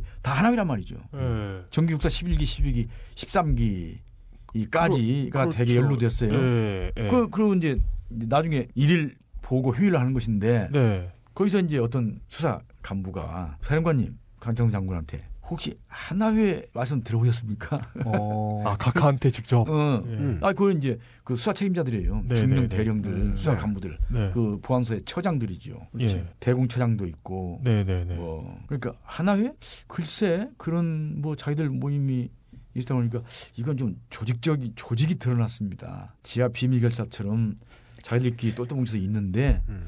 윤필용 장군의 군부 내에 이른바 인사 전횡, 네. 에, 뭐 권력 남용 이런 것이 보니까 어, 자기들끼리 하나위라고 만들어 가지고 있는데 음. 이게 이겁니다. 그러니까 그래 그거 다 조사해서 취합하자 음. 하고 이제 보니까 하나위가 군 내부에 육군본부와 특히 수경사 수도권 무대에 이게 쫙 잠재해 있는 거예요. 네. 뭐 음. 중령 대령 준장 전두환 준장 노태우 준장 소영길 준장 뭐 이런 거. 그래서 이제 하나회가 그때 처음으로 이제 이렇게 노출되는 거예요. 근데 그거를 또 이제, 오. 이제 박정희의 용인수령 관련된 부분이기 때문에 간단히 짚고 지- 음. 지나가면 그걸 박정희한테 보고하는 겁니다. 네. 자 이런 이런 게 있는데 어떻게 이거, 하시겠습니까? 이거 문제다. 하고 이제 쫙 명단 써가지고 이렇게 딱 주니까 그때 박정희 얘기는 음. 이걸 딱 들여다보고 있다가 그래 그 두고 가지 어. 두고 온 거예요. 음. 근데 이미 하나에 대해 수사를 진행할 때에 다 하고 있잖아. 야, 이미 영남 군벌이 음. 하나위의 후원 세력인 영남 군벌이 네. 박정희한테 이렇게 이렇게 직보를 하면서 음. 이거 보안사령관 강창성이 네. 하나위에 수한다고 그러면서 털고 있는데 영남 출신 장교들 씨를 말리겠습니다 아. 하는 얘기를 했어요. 자극적인 워딩을 써서 응, 응, 응. 씨를 말해. 그러니까 그 예. 중에 하나는 예를 들면 뭐 그 당시에 이군 사령관 진종채 소장 또 서종철 서종철. 또 나중에 서, 서종, 국방장관 서종철 나중에 국방장관도 하고 음. 청와대 안보 특보도 하고 이제 뭐 거기가 거기가 국남 영남 군벌의 보스 좌장 역할을 했던 음. 사람인데요. 네. 이런 사람들이 이제 또 노재현 음? 노재. 12, 12대 국방장관의 노재현 이런 사람들이 영남 군벌의 그 우두머리였는데 네. 이런 사람들이 불만을 제기하고 막 전화를 했어요. 그러니까 이미 박정희는 그걸 알고 있었고 네. 그 나중에 강창선 본사장은 다시 가서 하나위 이거 척결해야 되겠습니다. 음. 이런 어, 군인이 이런 음. 비밀 사주게 만들면 안 됩니다. 네. 하니까 그때 박정희가 이제 이게 이제 용수 관련된 부분이 뭐라고 그러냐면 자신의 입으로 이거는 안 돼 하지 않고 네. 어이 그런데 다른 저 고위 장성들이 네. 영남 출신 장교들 씨를 말리겠다고 그래 음. 음. 진 장군도 그러고 서 장군도 그래 음. 그렇게 인용해서 얘기하는 거예요. 그 얘기를 듣고 강창성은 아이고 이거 안 되겠구나 되겠구나. 하고 하나위에 대한 처벌을 포기하는 거고요. 아 그럼 그, 럼이 얘기는 그러면 음, 듣는 사람 입장에서는 얘네 영남 출신 아이들이니까 음. 너무 그러지 마 이렇게 아 들- 물론이죠 건드릴 수 네. 없어 이거고. 어, 그게 예. 복심. 음. 어, 예. 이제 그리고 나서 예. 강창성은 보안사령관에서 그로부터 불과 며칠 뒤에 이제 좌천 네, 이른바 대화했는데 대화. 네, 보안사령관에서 아 전방 군단장으로 이제 쫓겨가는 겁니다. 하, 아, 하나 하나에 대해서 뭐라고 하나- 했다고요? 아 그러면 이제 그 수사 너무 건드렸다고 해가지고 눈치는 되게. 빨랐는데 네. 그것도 늦었던 거야. 일종의 이제 하방 조치 하는 거고요. 예. 그 후임으로 온 사람은 이군 사령관이었던 진종채 예, 장군이 후임 보안 사령관으로 어. 오는 것이고요. 진종채 보안 사령관이 73년 하고 있다가 네. 그 후임 후임쯤이 전두환 이제 소장이 사령관 와서 네. 어, 79년 11.6을 맞이하는 것이죠. 네, 자, 그래서 어, 이 윤필용이 하루 아침에 아유 잡혀 들어가서 모진 조사를 받고 부정 축제자로 낙인 찍히고 권력 남용자로 또 뭐 발표되고 그런 걸 보면서 김영욱이 아이고 나는 중앙정부장 했지만 예. 군부대에 박정희의 분신이라 일컬어지던 윤필용이 하루아침에 몰라가는 거 보고 이건 나도 언제 당할지 모르겠구나 어. 하는 느낌을 받았다는 것이고요. 그래서 70 거기는 제가 할게요. 예, 쯤에 이제 몰래 음, 나가서 미국으로 망명해 버리는 거예요. 그렇습니다. 미국 가서 이제 아. 반 박정희 활동. 그거는 어 떻게 보면 반 한 활동이 그렇죠. 아니고 반 박정희 활동을 하는 거예요. 그러면 그 고- 무슨 고전 같은 데서 보면 갑자기 이렇게 출새끼를 마다하고 산으로 올라가는 선비들 있잖아요. 그러니까 그게 그게 뭔가 이렇게 청 뭐, 뭐- 뭐라고 해야 되나 어떤 욕심이 없어서가 아니라 살려고 죽으러 가는 길이라는 걸 안다는 거에서는 비슷한 음, 점. 예. 자, 그 김영욱 얘기를 뭐 내가 오늘 조금 준비를 했으니까 네. 준비를 이상한데 김영욱 편입니다. 이거 좀 해봅시다. 저... 김영욱 팬이라고요? 이제 한 편씩 죽어가잖아요. 아, 아, 아. 예. 방금 김 선배 얘기하신 그 윤필용 사건 그 전인지 뒤인지 아마 시기를 봐서는 뒤 같네요. 김 선배 얘기 들어보면은 뒤인 1973년 4월 15일 이 김영욱이 자기 비서실장인 문학님이라고 있습니다. 음. 문학님을 데리고 처음에는 대만으로 가요. 미국으로 바로 가면 눈치가 채니까 어. 대만으로 가서 대만에서 이제 미국 뉴욕으로 갑니다. 그 뒤에 이제 박정희가 알아차렸죠. 아, 저거 튀었구나. 음. 근데 저게 6년간 중앙정보부장을 중앙정보부장 했으니까. 많이 알고 있단 말이야. 음. 특히 공화당 창당 과정에서 얘기라든지 이런 그렇겠죠. 많이 알고 있으니까 그리고 저놈이 좋은 일로 간 것이 아니라 분명히 유정에도 안 시키 유정에 못했습니다.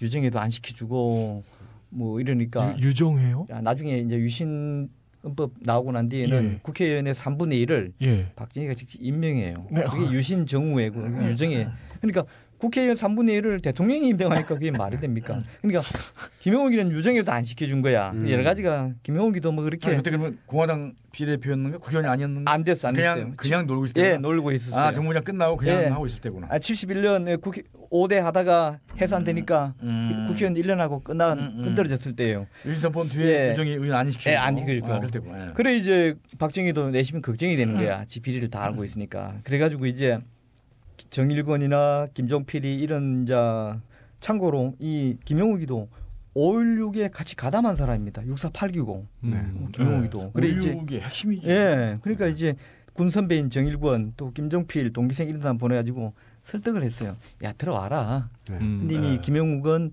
여러 번 박정희의 그런 걸 봤기 때문에 안 들어갑니다. 네. 음. 이제 가면 이제 맞아 죽거나 혼나거나 네. 그거니까. 다시 써줄 일 그리고는 없다. 응, 그리고는 네. 77년 6월에 뉴욕 타임스하고 기자회견을 하면서 음. 박 정권 내부의 비리를 다 폭로해 버려요. 이제 그리고 그 이듬해에 77년 이른바 코리아 게이트, 네. 어, 코리아 게이트가 등장하니까 바- 발등이 터지니까 이제 이 미국 하원에서 어, 청문회에서 이제 미국에 있던 김형욱을 불러요. 네. 불러가지고 김형욱 씨도 와서 많이 떠들고 싶기도 했고 네. 그래 거기서 이제 다 불어버리죠. 다 불어버리는데 이제 그러니까 그 미, 이후에 미 하원 청문회에서 그렇지 다다 불어버린 그냥, 거야 예, 박정권의 비리에 대해서 그리고는 예. 거기서 끝나는 게 아니라 그 이듬해 77년 다시 일본에 잠깐 나와 가지고 네. 김영욱 혁오록을 이렇게 출간을 해요. 근데 어. 그 김영욱 혁오록이라는 책이 총 일곱 권으로 돼 있죠. 그 책을 김영욱이는 구술하고 그걸 정리해서 쓴 사람이 김경재 의원입니다. 지금 네. 전 의원이죠. 예, 예, 예. 어, DJ 계열에 있다가 지금은 최근에 또 박근혜 또 특보로 또 갔죠 이 사람이 네. 최근에는 많이 봤죠. 예, 특별히 예. 갔는데 그 김영욱이 회고록이 이제 나오면서 그냥 말이나 뭐 청문회 이런 거는 몇 사람이 들을 수 없지만은 네. 이게 한글판 책으로 해서 출간되니까 한국에서요? 한국에서 출간됐죠 나중에. 네. 나중에. 그러니까 처음에 일본에서 나왔고. 아, 나중에? 예, 그러니까 한국에서 박정희 시대는 이 책이 출간될 수가 없죠. 네. 나중에 출간되는데 네. 이미 일본에서만 출간이 되더라도 이건 벌써 소문에 건너 건너해서 네. 국내에 이미 정보가 다 알려져 버린 거예요. 네. 이 책이 나오는 과정에서도 김영욱을 여러 사람이 찾아가서 돈으로 딜을 하고 음. 막으려고 했지만은 김영욱은 그걸 받아들이지 않았어요. 네.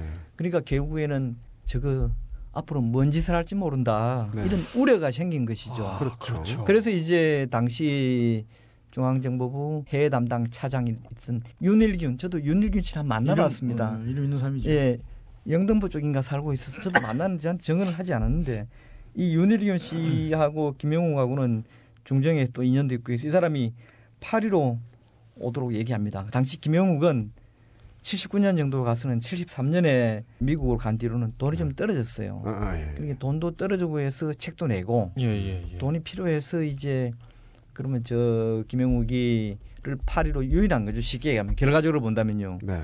유인해 가지고 이제 결국 파리에서 김영욱이가 행적이 불명했지 않습니까? 뭐 하러 만나자고 하고 파리로 불렀을까요? 아, 파리를 불렀으니 예를 들면 이제 더 이상 예. 이런 거 하지 마라. 예. 또안 그러면 뭐 국내에 들어와서 뭐 각하한테 뭐 사과를 해라. 음. 뭐 이런 자관 뭐 만나서 잠깐 얘기하자. 뭐 그렇죠. 잠깐 음. 만나 얘기하자. 예. 근데 네. 윤일군하고는 김영욱이 정보부에서 같이 일을 하면서 인맥이 있기 때문에 조금 믿을만 했던 거죠. 음. 나머지 뭐 김종필이나 정일권이나 이런 사람들은 완전 정치인이니까 네. 서로 뭐 높은 자리에 있으면서 알긴 알지만은 인간적인 그런 게 없었지만 네. 상대적으로 윤일기우는 해외 담당 차장은 그래도 또 같은 밥, 밥을 먹은 식구라고 생각해서 네. 음. 어, 윤일기운의 요청에 의해서 결국 뭐 설득에 의해서 프랑스 파리까지 가요. 네. 파리에 도착한 게 79년 10월 1일입니다. 11일 그 달입니다. 25일 남았네요. 어, 예. 김영욱이 파리에서 사라진 것이. 네, 그런데 김영욱은 그 뒤에 사라진 것만 나오고 어떻게 사라졌는지에 대해서는 알려지지 않았어요. 그러다가 예. 이게 박 정권 시절에는 뭐 물론 기간도 얼마 안 남았지만은 음, 알려지지도 않았고 그리고 그 뒤에 전두환 노채우 정부에서도 알려지지 않았고 네. 이 김영욱의 납치설 또 사망설이 알려진 것은 공식 그러니까 이 말로 소문으로 떠든 것이 아니라 네. 활자화돼서 또는 방송에 처음 나온 것은 1999년입니다. 비로소 이때 미국에서 활동하던 유명한 재미 언론인 여성인 문명자 씨라고 네. 있습니다. 뭐 제가 이분을 만나도 씨. 봤고 예. 이분의 얘기를 저도 또 제가 기사로도 썼고 했는데요. 이 양반이 99년에 박정희와 김대중이라는 책을 냈습니다. 어, 네. 예. 참고로 이 문명자 씨는 73년입니까? 74년입니까? 김대중 납치 사건을 국내에 처음 보도한 사람입니다. 13년 3년. 8월. 그 당시 MBC의 워싱턴 특파원까지는 아니고 통신원 정도를 했어요. 근데 예. 어, 예. 김대중 납치 사건이 국내에는 보도가 안 되고 있을 시절입니다. 그렇겠죠. 그리고 이 양반이 처음부터 MBC에다가 김대중 납치 그분 얘기가 문명자 씨가 저한테 들려준 얘기로는 처음부터 김대중 납치 사건을 뉴스에 꼭지를 하면 안 나간다 얘기죠. 음, 네. 그러니까 다른 얘기를 하다가 갑자기 갑자기 끼어들어서 보도해 버린 거예요. 자를 수 없게. 그러니까 요, 요즘 예. 기사의 한편 네티즌들은 예, 뭐뭐 이런 것처럼. 그렇게 해서 그 이후로 문명자 씨는 박정희하고 친했습니다. 어. 문 여사하고 저 유교사하고도 친해가지고 네. 청와대 가서 밥도 자주 먹고 그랬어요. 이 사람이 어. 예. 대구 사람이에요. 문명자 씨가 그러다 보니까 예. 지역적인 연고 이런 걸로 해서 문명자 씨는 자기 남편도 언론인입니다. 네. 근데 처음에 지나다가 이 일로 인해서 문명자 씨는 국내 입국이 금지됐고 네. 어. 결국 미국으로 망명하게 됐고 네. 이제 막 반 박정희 뭐 혹자는 뭐 반한 인사하는데 반한 인사가 아니에요. 반 박정희 반 인사예요. 반박 인사. 반 정부도 아니에요. 네. 그 박정희 정권이 그 대한민국 정부가 아니잖아요. 그, 그 시절에 그런 식으로 할 때는 네. 네. 문명자 씨가 이제 처음 이 책에서 공부해 밝혔고 저한테도 정언해 줬는데 문 여사가 하루는 어, 이제 퇴임한 권력에서 물러난 정일권 전 총리를 만났는데 네. 정 총리가 그러더라는 거예요. 이거 쳐보면 기사로 나옵니다. 당장 문명자 정일권 김영욱 치면 다 나와요. 이 기사로도 이러더라는 거죠. 하, 박정희 그 사람 참 무서운 사람이다. 정일권이 문명자한테 네, 네. 아 그럼 뭔 얘기입니까? 그랬더니 그 김용욱이를 말이야 그렇게 죽였다. 그리고 어떻게 죽냐 했더니 김용욱이를 서울에 불러 들여가지고 어, 서울에 잡아 잡아 와가지고 음. 서울 근교에 있는 폐차장 음. 네. 폐차장에 가면 차들 나중에 가면 압착을 해서 앞찾기요. 하죠. 네. 폐차장에서 깔려 죽였다는 겁니다. 어, 그 마피아 영화에 나오는 거 아니에요? 뭐 별, 비슷한 거죠. 그 사실대로라면은 음. 저 문명자 씨는 이 얘기를 정일권한테 씨한테 들었다고? 어, 음. 이거 활자가 다 책으로 나왔습니다. 네. 그러니까 오. 첫째 이게 이제 99년에 문명자 씨가 이 얘기를 하고 난 뒤 그때부터 이제 언론들이랑 세간에는 아, 그좀 김영욱이 있었지. 그 사람이 뭐 파리가 떠들면 그 이후로 어떻게 됐는가 이제 궁금증이 생겼고 그 네. 이후에 이 책이 나오고 또 그 무렵에 제가 보도하고 난 뒤에 얼마 뒤에 MBC에서 이제는 말할 수 있다. 네. 이 팀이 취재를 한 결과 일본의 한 유력 일간지의 전직 언론인 간부를 통해 가지고 증언을 받았는데 네. 이제 이 양반 얘기로는 두 번째 나온 증언이 뭐냐면은 김영욱은 제네바에서 살해당한 뒤 파리로 옮겨져서 한국으로 운반됐다. 이게 이제 두 번째 나온 김영욱의 에, 이제 그 납치 암살설이고요. 네. 그로부터 어, 한, 한 4, 5년 뒤인 2005년 4월 시사저널에서 세 번째로 이런 증언을 냈습니다. 이때는 중앙정보부의 특수공작원 출신, 자기 말로는 그, 과- 그 일에 관여했다는, 즉, 김영욱을 처치하는데 관여했다는 사람의 증언을 빌어서 김영욱을 파리 시내에서 납치해서 네. 마취시킨 후 외곽으로 끌고 가 양계장 분쇄기에 집어넣어 닭모이로 처리했다. 이게 세 번째 증언입니다. 시사전을 파리 보도입니다. 파리에서 납치 살해한 뒤. 어, 마취시켜서 외곽으로 끌고 가서 왜 도시 외곽에 가면 양계장이나 뭐 개 키우는데 에, 그런 말이 있잖아요. 네. 거기에 이제 닭모이 줄라 그러면 고기 같은 거 왜 이렇게 분쇄기에 예, 넣어 그렇죠. 갈아가지고 예, 좀 예, 작게 예. 좀 닭은 덩치 큰거못 먹잖아요. 예. 뭐 호랑이나 그런 거는 먹지만은 그렇게 네. 했다. 그다음에 시사전을 보도가 나온 뒤 한 달 뒤인 2005년 9월 이 참여정부 시절이죠. 이때는 이제 국정원에도 과거사위원회가 있었어요. 네. 국정원 과거사위원회 뭐 그런 과거사 관련 위원회가 몇 개 있었죠. 네. 이 위원회에서 김영욱 납치설 암사설도 그 다룬 사안 중에 하나였어요. 조사, 네, 재조사 그렇겠죠. 예. 했는데 이때 국정원 과거사위원회에서는 자기들 자체 조사에 의하면은 김재규 당시 중앙정보부장의 지시로 프랑스에 있던 중앙정보부 요원들과 이들이 고용한 제3국인에 의해 납치 살해돼서 파리 근교에 버려졌다. 유기했다. 어. 요거는 이제 국정원 과거사 진실위원회에서 이제 밝힌 네 번째고요. 그러면 이건 세 번 세 번째 그또좀 시사 저널과 좀 비슷하네요. 비슷하지만 또 다르고요. 제가 예, 여섯 예. 개를 일단 설명을 먼저 해드릴게요. 예, 예. 그럼 다섯 번째 나온 게 2008년 4월호 신동아에서 나온 것은 사건 당시에 전직 외사 경찰 이제 왜 여기서 외사 경찰이라는 등장하냐면 네. 외사 경찰은 대개 공항에 근무한 사람들이 많습니다. 어. 그러니까 아, 즉 예.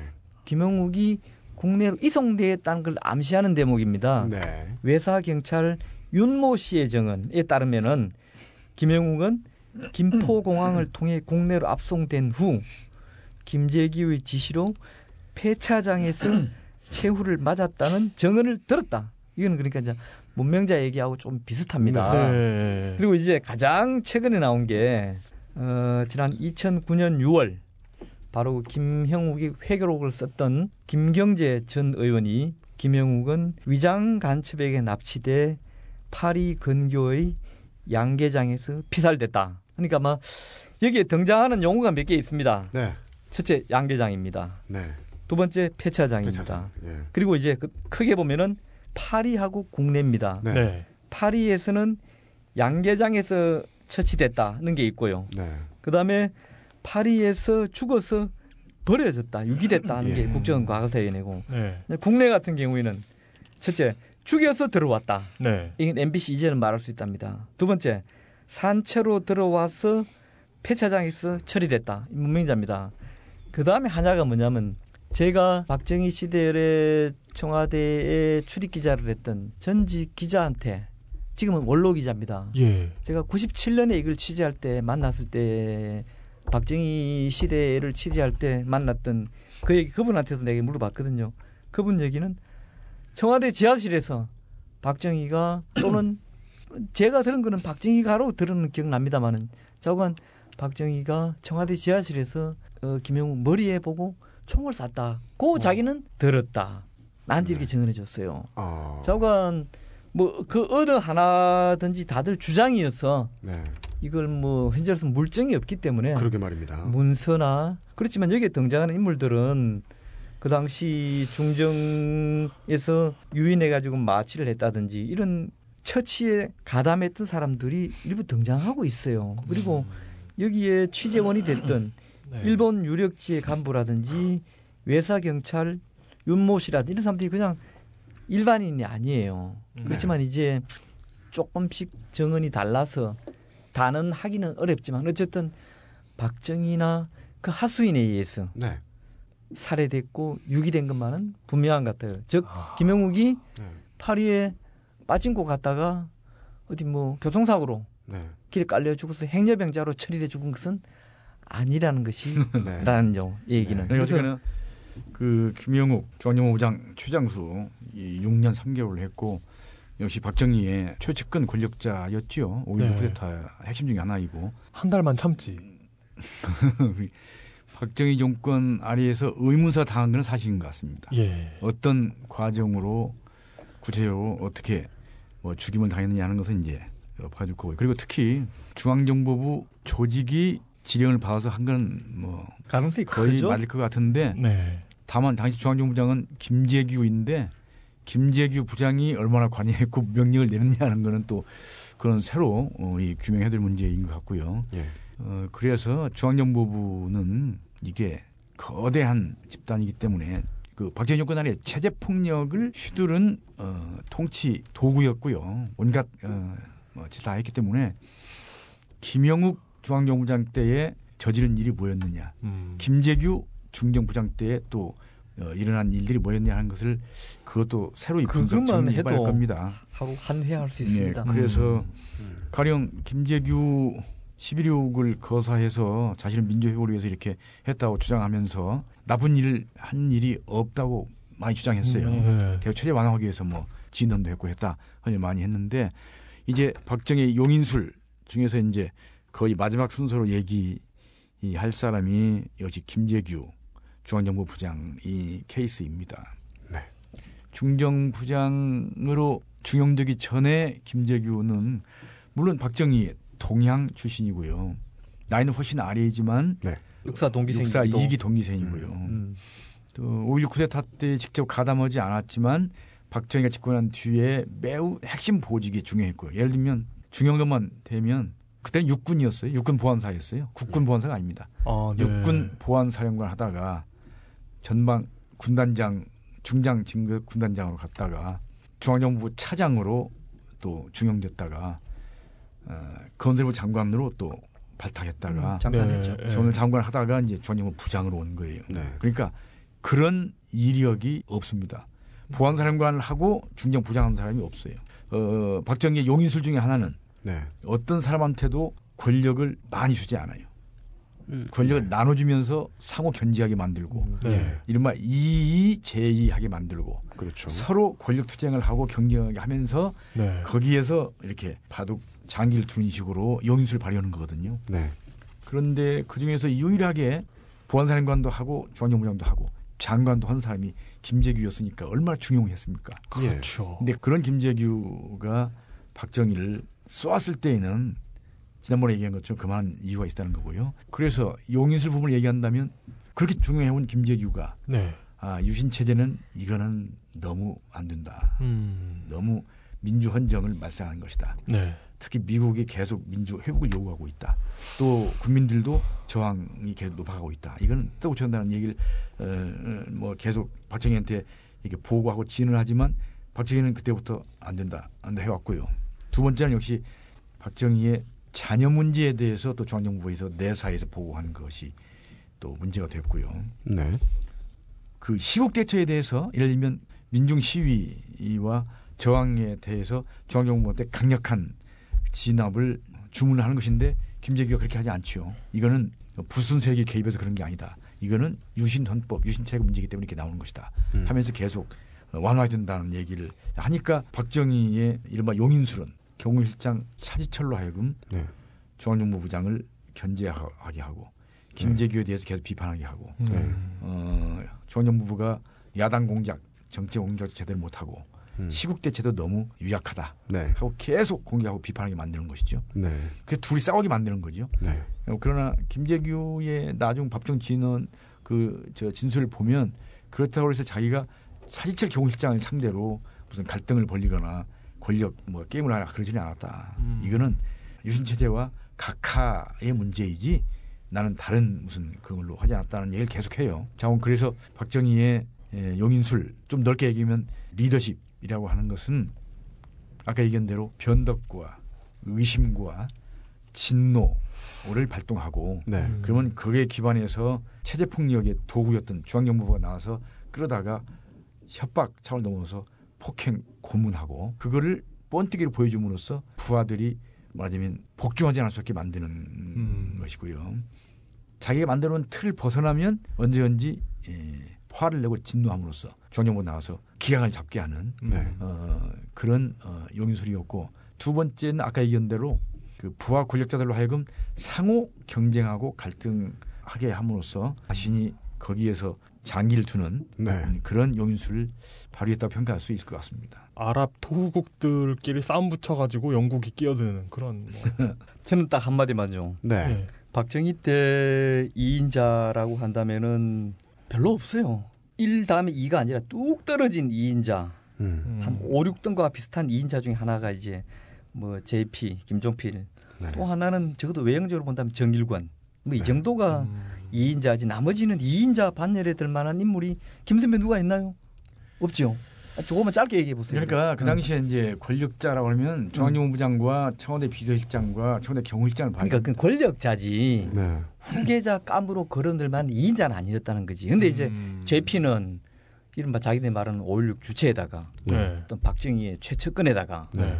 뭐 이래저래 해서 JP는 뭐 자관 박정희가 갑자기 뭐 갑자기 어디 뭐 없어진다든지 이러면은 사람들은 그런 상황이 온다면은 JP가 어쨌든 기반을 닦아놨으니까 후계자 깜으로 거명될 만한 2인자고 네. 음. 또 하나가 이제 어, 군 내부의 뭐 신망이나 뭐 이 두루두루 연배나 감안한다면 그 하나가 정일권이었단 말이야.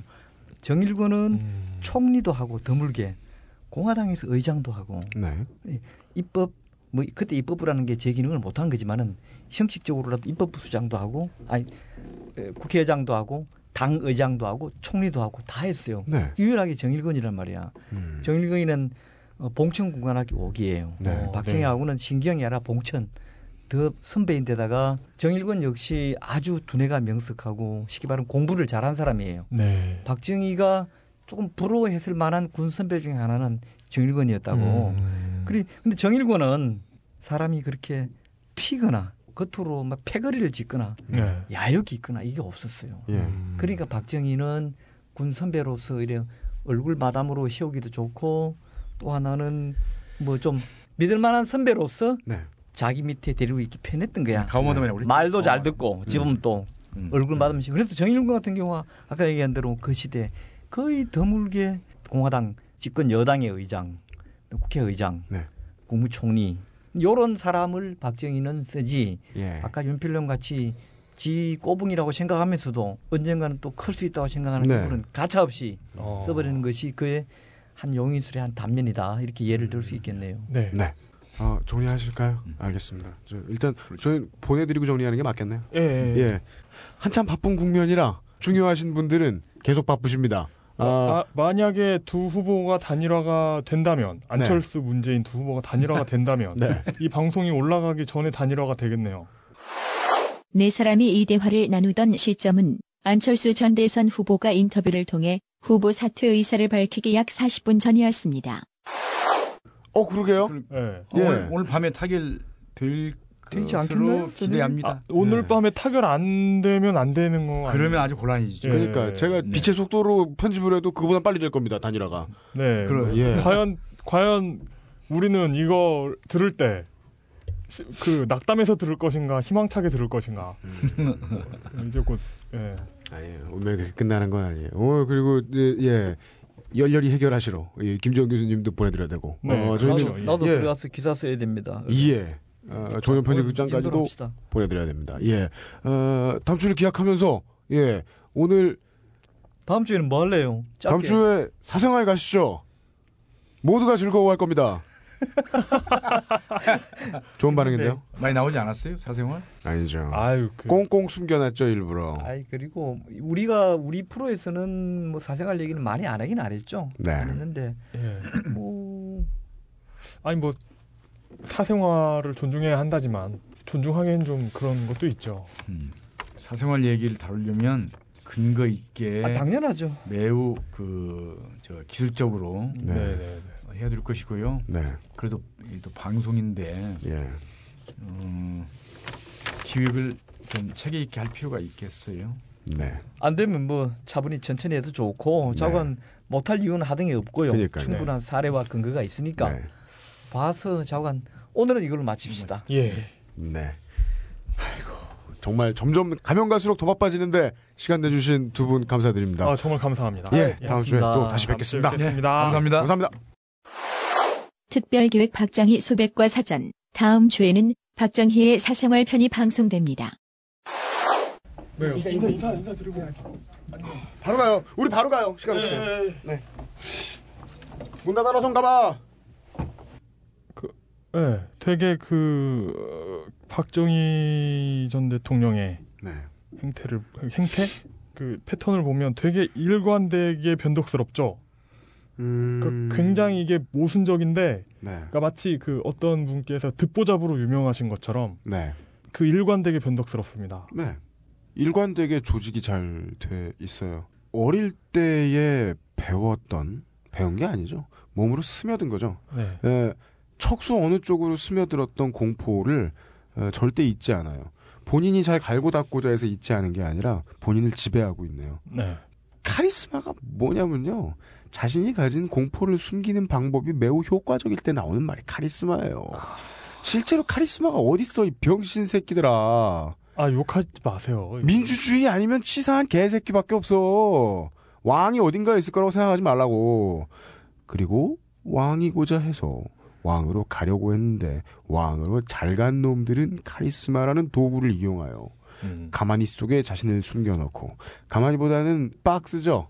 우리 네. 스네이크 요원이 즐겨 쓰는. 그 인생을 살면서 나이를 얼마나 먹었는지에 상관없이 해답을 알고 있는 누군가가 있다. 참고서에 해답지 같은 음. 답을 가진 사람이 있다는 믿음이 있는 것 같아요. 우리를 영도해 주실 누군가가 계신 것 같고 뭐 사람들은 그렇고. 그런 게 이런 그 뉴스타파 34회 같은 그 그렇죠. 런 참사를 그러니까 슬픈 건 리더 개인의 성격, 네. 불신, 미움, 예. 소심함 이런 것들이 국가를 어떻게 움직였는가 하는 게 가장 슬픈 일이죠. 네. 예, 그렇죠. 이렇게 얘기를 해보죠. 혁명의 첫 깃발을 세워주고 바지 사장을 했던 사람이 얼마 지나지 않아서 쫓겨나고 정치적으로 숙청이 되었습니다. 그리고 그 밑에 이 인자 밑에 바로 줄을 서 있던 그리고 권력을 매우 커다란 파이들을 나누어 먹었던 사람들도 네. 이인자 사이의 권력 다툼 속에서 지도자가 턱을 들어서 슥 제네 제껴 하니까 반병신이 되어서 음. 쫓겨났습니다. 그리고 우리 어린 시절 저랑 나이 비슷하신 분들도 아무리 정치에 관심 없어도 이런 말은 알아요. 날아가는 새도 떨어뜨린다는 중정부장.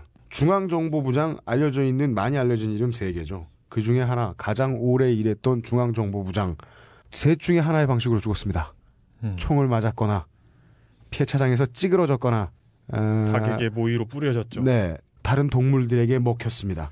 그리고 또한 유경수 여사와 박정희 대통령이 아들만큼 아꼈던 가신이라고 생각했던 인물도 정치적으로 처형당했고요. 실제로 거의 완전 바보 됐어요. 윤필용도. 그리고 이 사람을 처분하는데 일조했던 인물도 또한 얼마 못 가서 쫓겨났습니다. 네. 가장 재밌는 부분은요. 실제로 자신의 정적을 다루는 부분은 얘기할 시간조차 없었을 정도로 자기 밑에 충신들 이렇게 쳐내는데도 바빴습니다. 아, 이- 이런 이런 얘기 해도 되는지 모르겠는데. 네. 그러니까 박근혜 후보에게서 박정희 전 대통령의 모습을 보았다며 네. 좋아서 따라다니는 분들 계세요. 네. 정말 박정희 전 대통령의 모습을 박근혜 후보에게서 봤다면 네. 조심해야 됩니다. 표현의 자유가 있는 국가라고 믿고 저도 이렇게 막 던질 수 있습니다. 아마 집권을 하시면 많은 남자들을 다치게 할 겁니다. 자기 주변에 있는. 근데 우리 이런 얘기 해도 돼요? 네. 예. 우리가 이길 거거든.